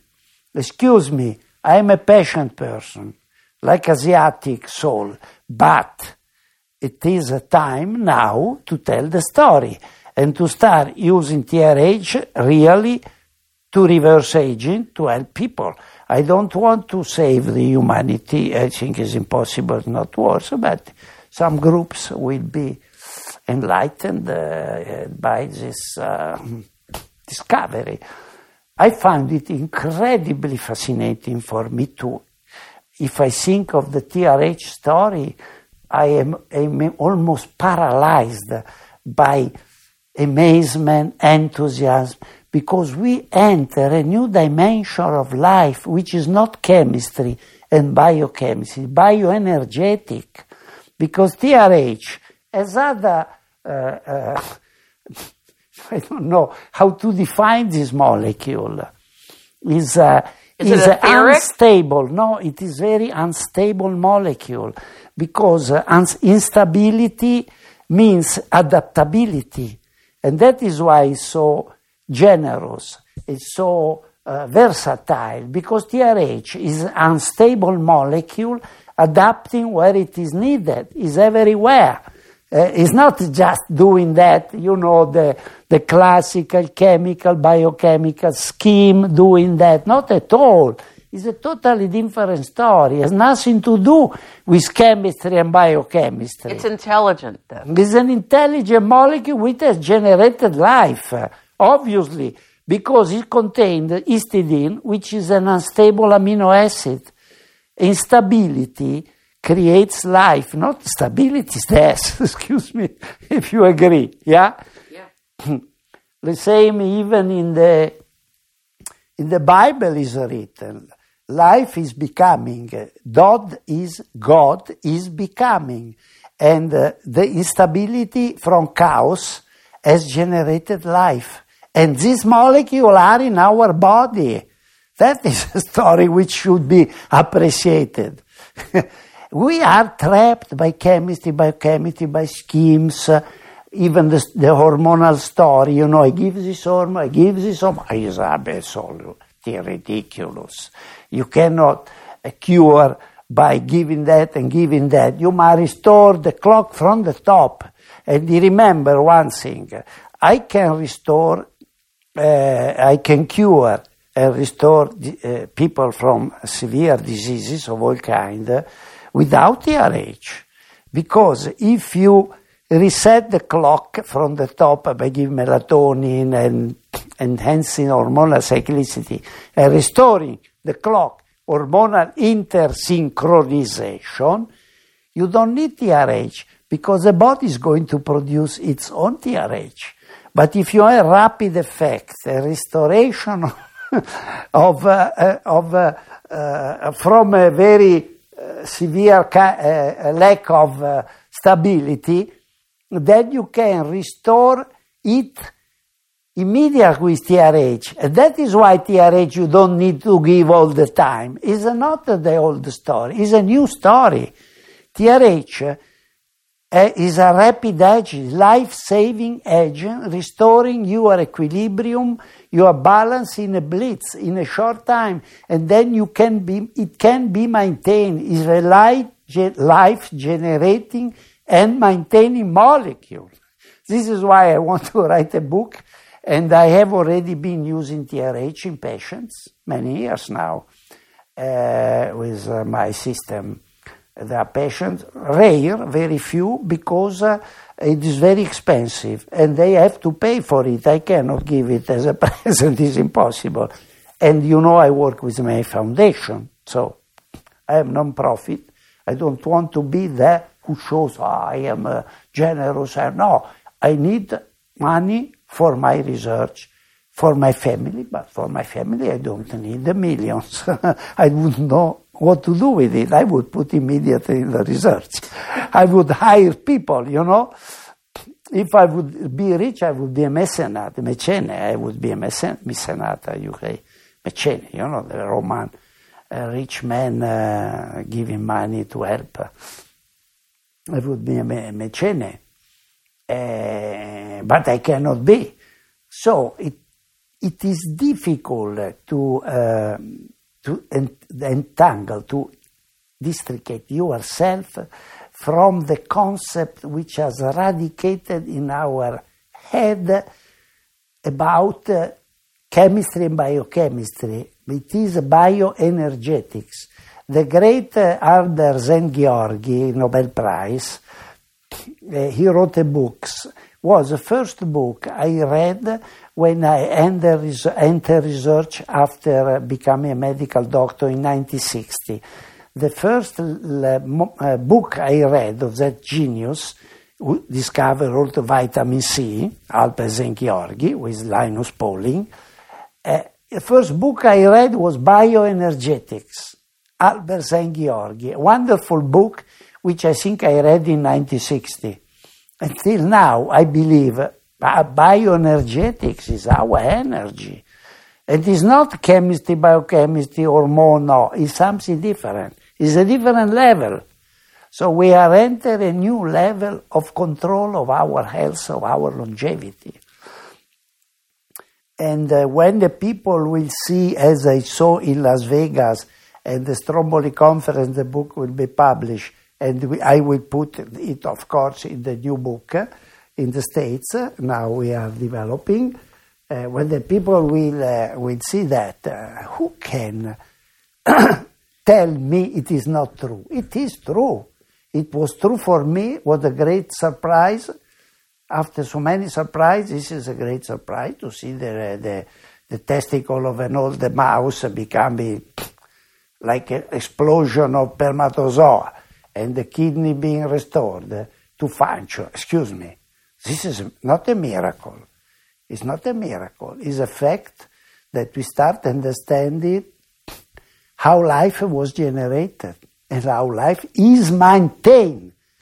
Because I usually repeating uh, uh, Sir Peter Medawar, the great Nobel Prize, whom I met uh, once, who uh, was one of the first organizers of hormones and immune response in London in 72, 1972.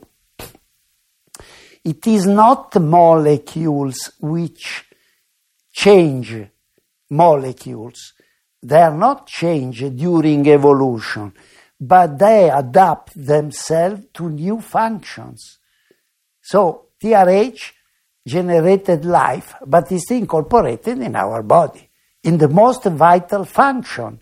Without this activity, we would not exist because we would die immediately without TRH in the beta cells of the pancreas. Can you understand? So don't tell me this is a advanced medicine. We are in the middle age of medicine. You understand? Totally. We are in the middle age. We lack logic. This molecule has so strong logic that it defies our stupid mind. So, excuse me, now we have TRH. BRH may not be the only molecule, but it works and we have it and we can manufacture it and we can use it. I'm using it in different pathologies, in uh, severe maculopathy, uh, eye diseases, uh, in diabetes, uh, in severe cardiovascular diseases.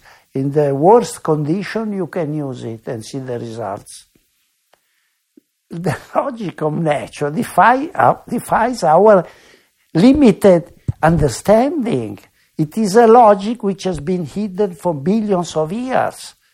So um, for me, is the ultimate uh, defiance is TRH, the, the ultimate defiance, because now we can start really understanding the, uh, why we age, what we are, where we are going, how we can understand the mechanism of our clock our biological clock, which leads us to can lead us to late death in uh, 120, 110, 120. We can understand the mechanism not only of growing, developing, the mechanism of death, why we die. as I have shown in this experiment with the mice, uh, where the very old pineal gland was implanted in the normal young mouse, it accelerates, uh, it uh, uh anticipates their death. It creates a situation which is all unbelievable because a tiny gland contains something which gives the death signal, anticipated aging in the young mouse. Unbelievable, because uh, can you imagine, uh, like, I don't know, like to put pea into the ocean, so to say, because it's so small uh, that it, it anticipated the aging of a young mouse, because the pineal gland is a clock for growing, for maintaining health, but also for aging and for dying. The death clock. Is so it's obviously one of the most important glands in the body. Yes.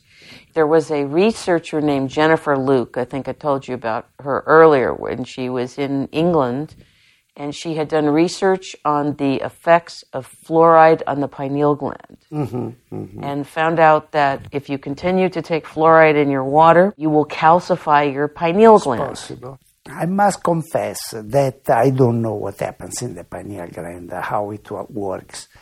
But uh, uh, some cases, the calcification does not uh, create any problem, even with a calcified pineal gland, but it's not that it's totally calcified. Because maybe the real effect of the pineal gland, the melatonin gives the message of the night, but there are uh, um, theories about, as I told you already, that there are some crystals. Oh, the magnetite. In the pineal gland, which are synchronized with uh, lunar cyclicity. Right. And they react and create this feedback because, after all, the lunar cyclicity is fundamental, was fundamental for generating life on the planet because uh, the, the life generated in the primordial oceans. And then the, these animals came out, you know, after a while. Do you really believe that? I think so, yes. You think there are even fishes there, yes, I think so.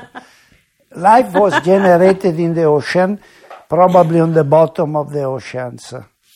And, uh, but who knows? Okay. Anyhow, uh, I think the moon is most fascinating. In fact, uh, we did some experiment. I will publish it. Oh, I'd love to hear about that fact, when you're ready. On the fact of the moon. Uh, we have done the experiment. I didn't publish it. Astonishing to show that the moon is very important for our health. The moon cyclicity is linked to the to everything. Can you imagine? I mean, we are a tiny planet uh, lost in the universe. Uh, have, where life has been generated, but I don't think it's been generated only here. But uh, we are here. We live very, very few years. I would like to understand more because I'm curious. I'm not uh, interested to do anything else than to satisfy my curiosity. I love it that you love to learn. It makes for refreshing dialogue and I for very exciting discoveries. The great uh, Dante Alighieri, you know, our great genius said, we were not born to live like brutes, brutes, but to uh, pursue, to follow virtue and knowledge.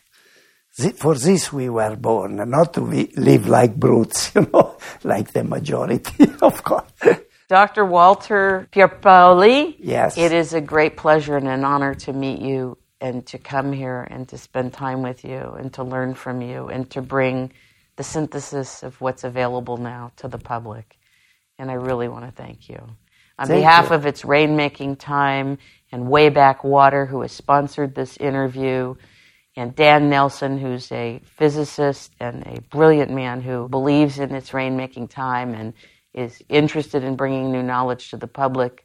In his particular area, it's bioenergetics and water. We want to thank him. And for those of you listening, you can go to the Positron group at positroninfo.com. Call Nancy at 870 741 5877. How do people reach you and how do they order well, the product? We have a formula done in Switzerland and uh, being reproduced by the company in Italy. But easier would be to reverse to anti-aging systems because they have our melatonin. And give the be easy. website address It is antiagingsystems.com. www.antiaging-systems.com. There you find uh, the Melatonin Pierpaoli formula Fabulous. because it's easier probably than to order in Italy. It's complicated. I. I thank you for all of the pioneering work that you've done, and I want you to know that I definitely understand the disappointments along the way and the shocks in the system when you're introducing new knowledge, that there's usually arrows in your back, and we're very excited at the work that you're doing and the path you're on. Thank you so much. Thank you. You are welcome.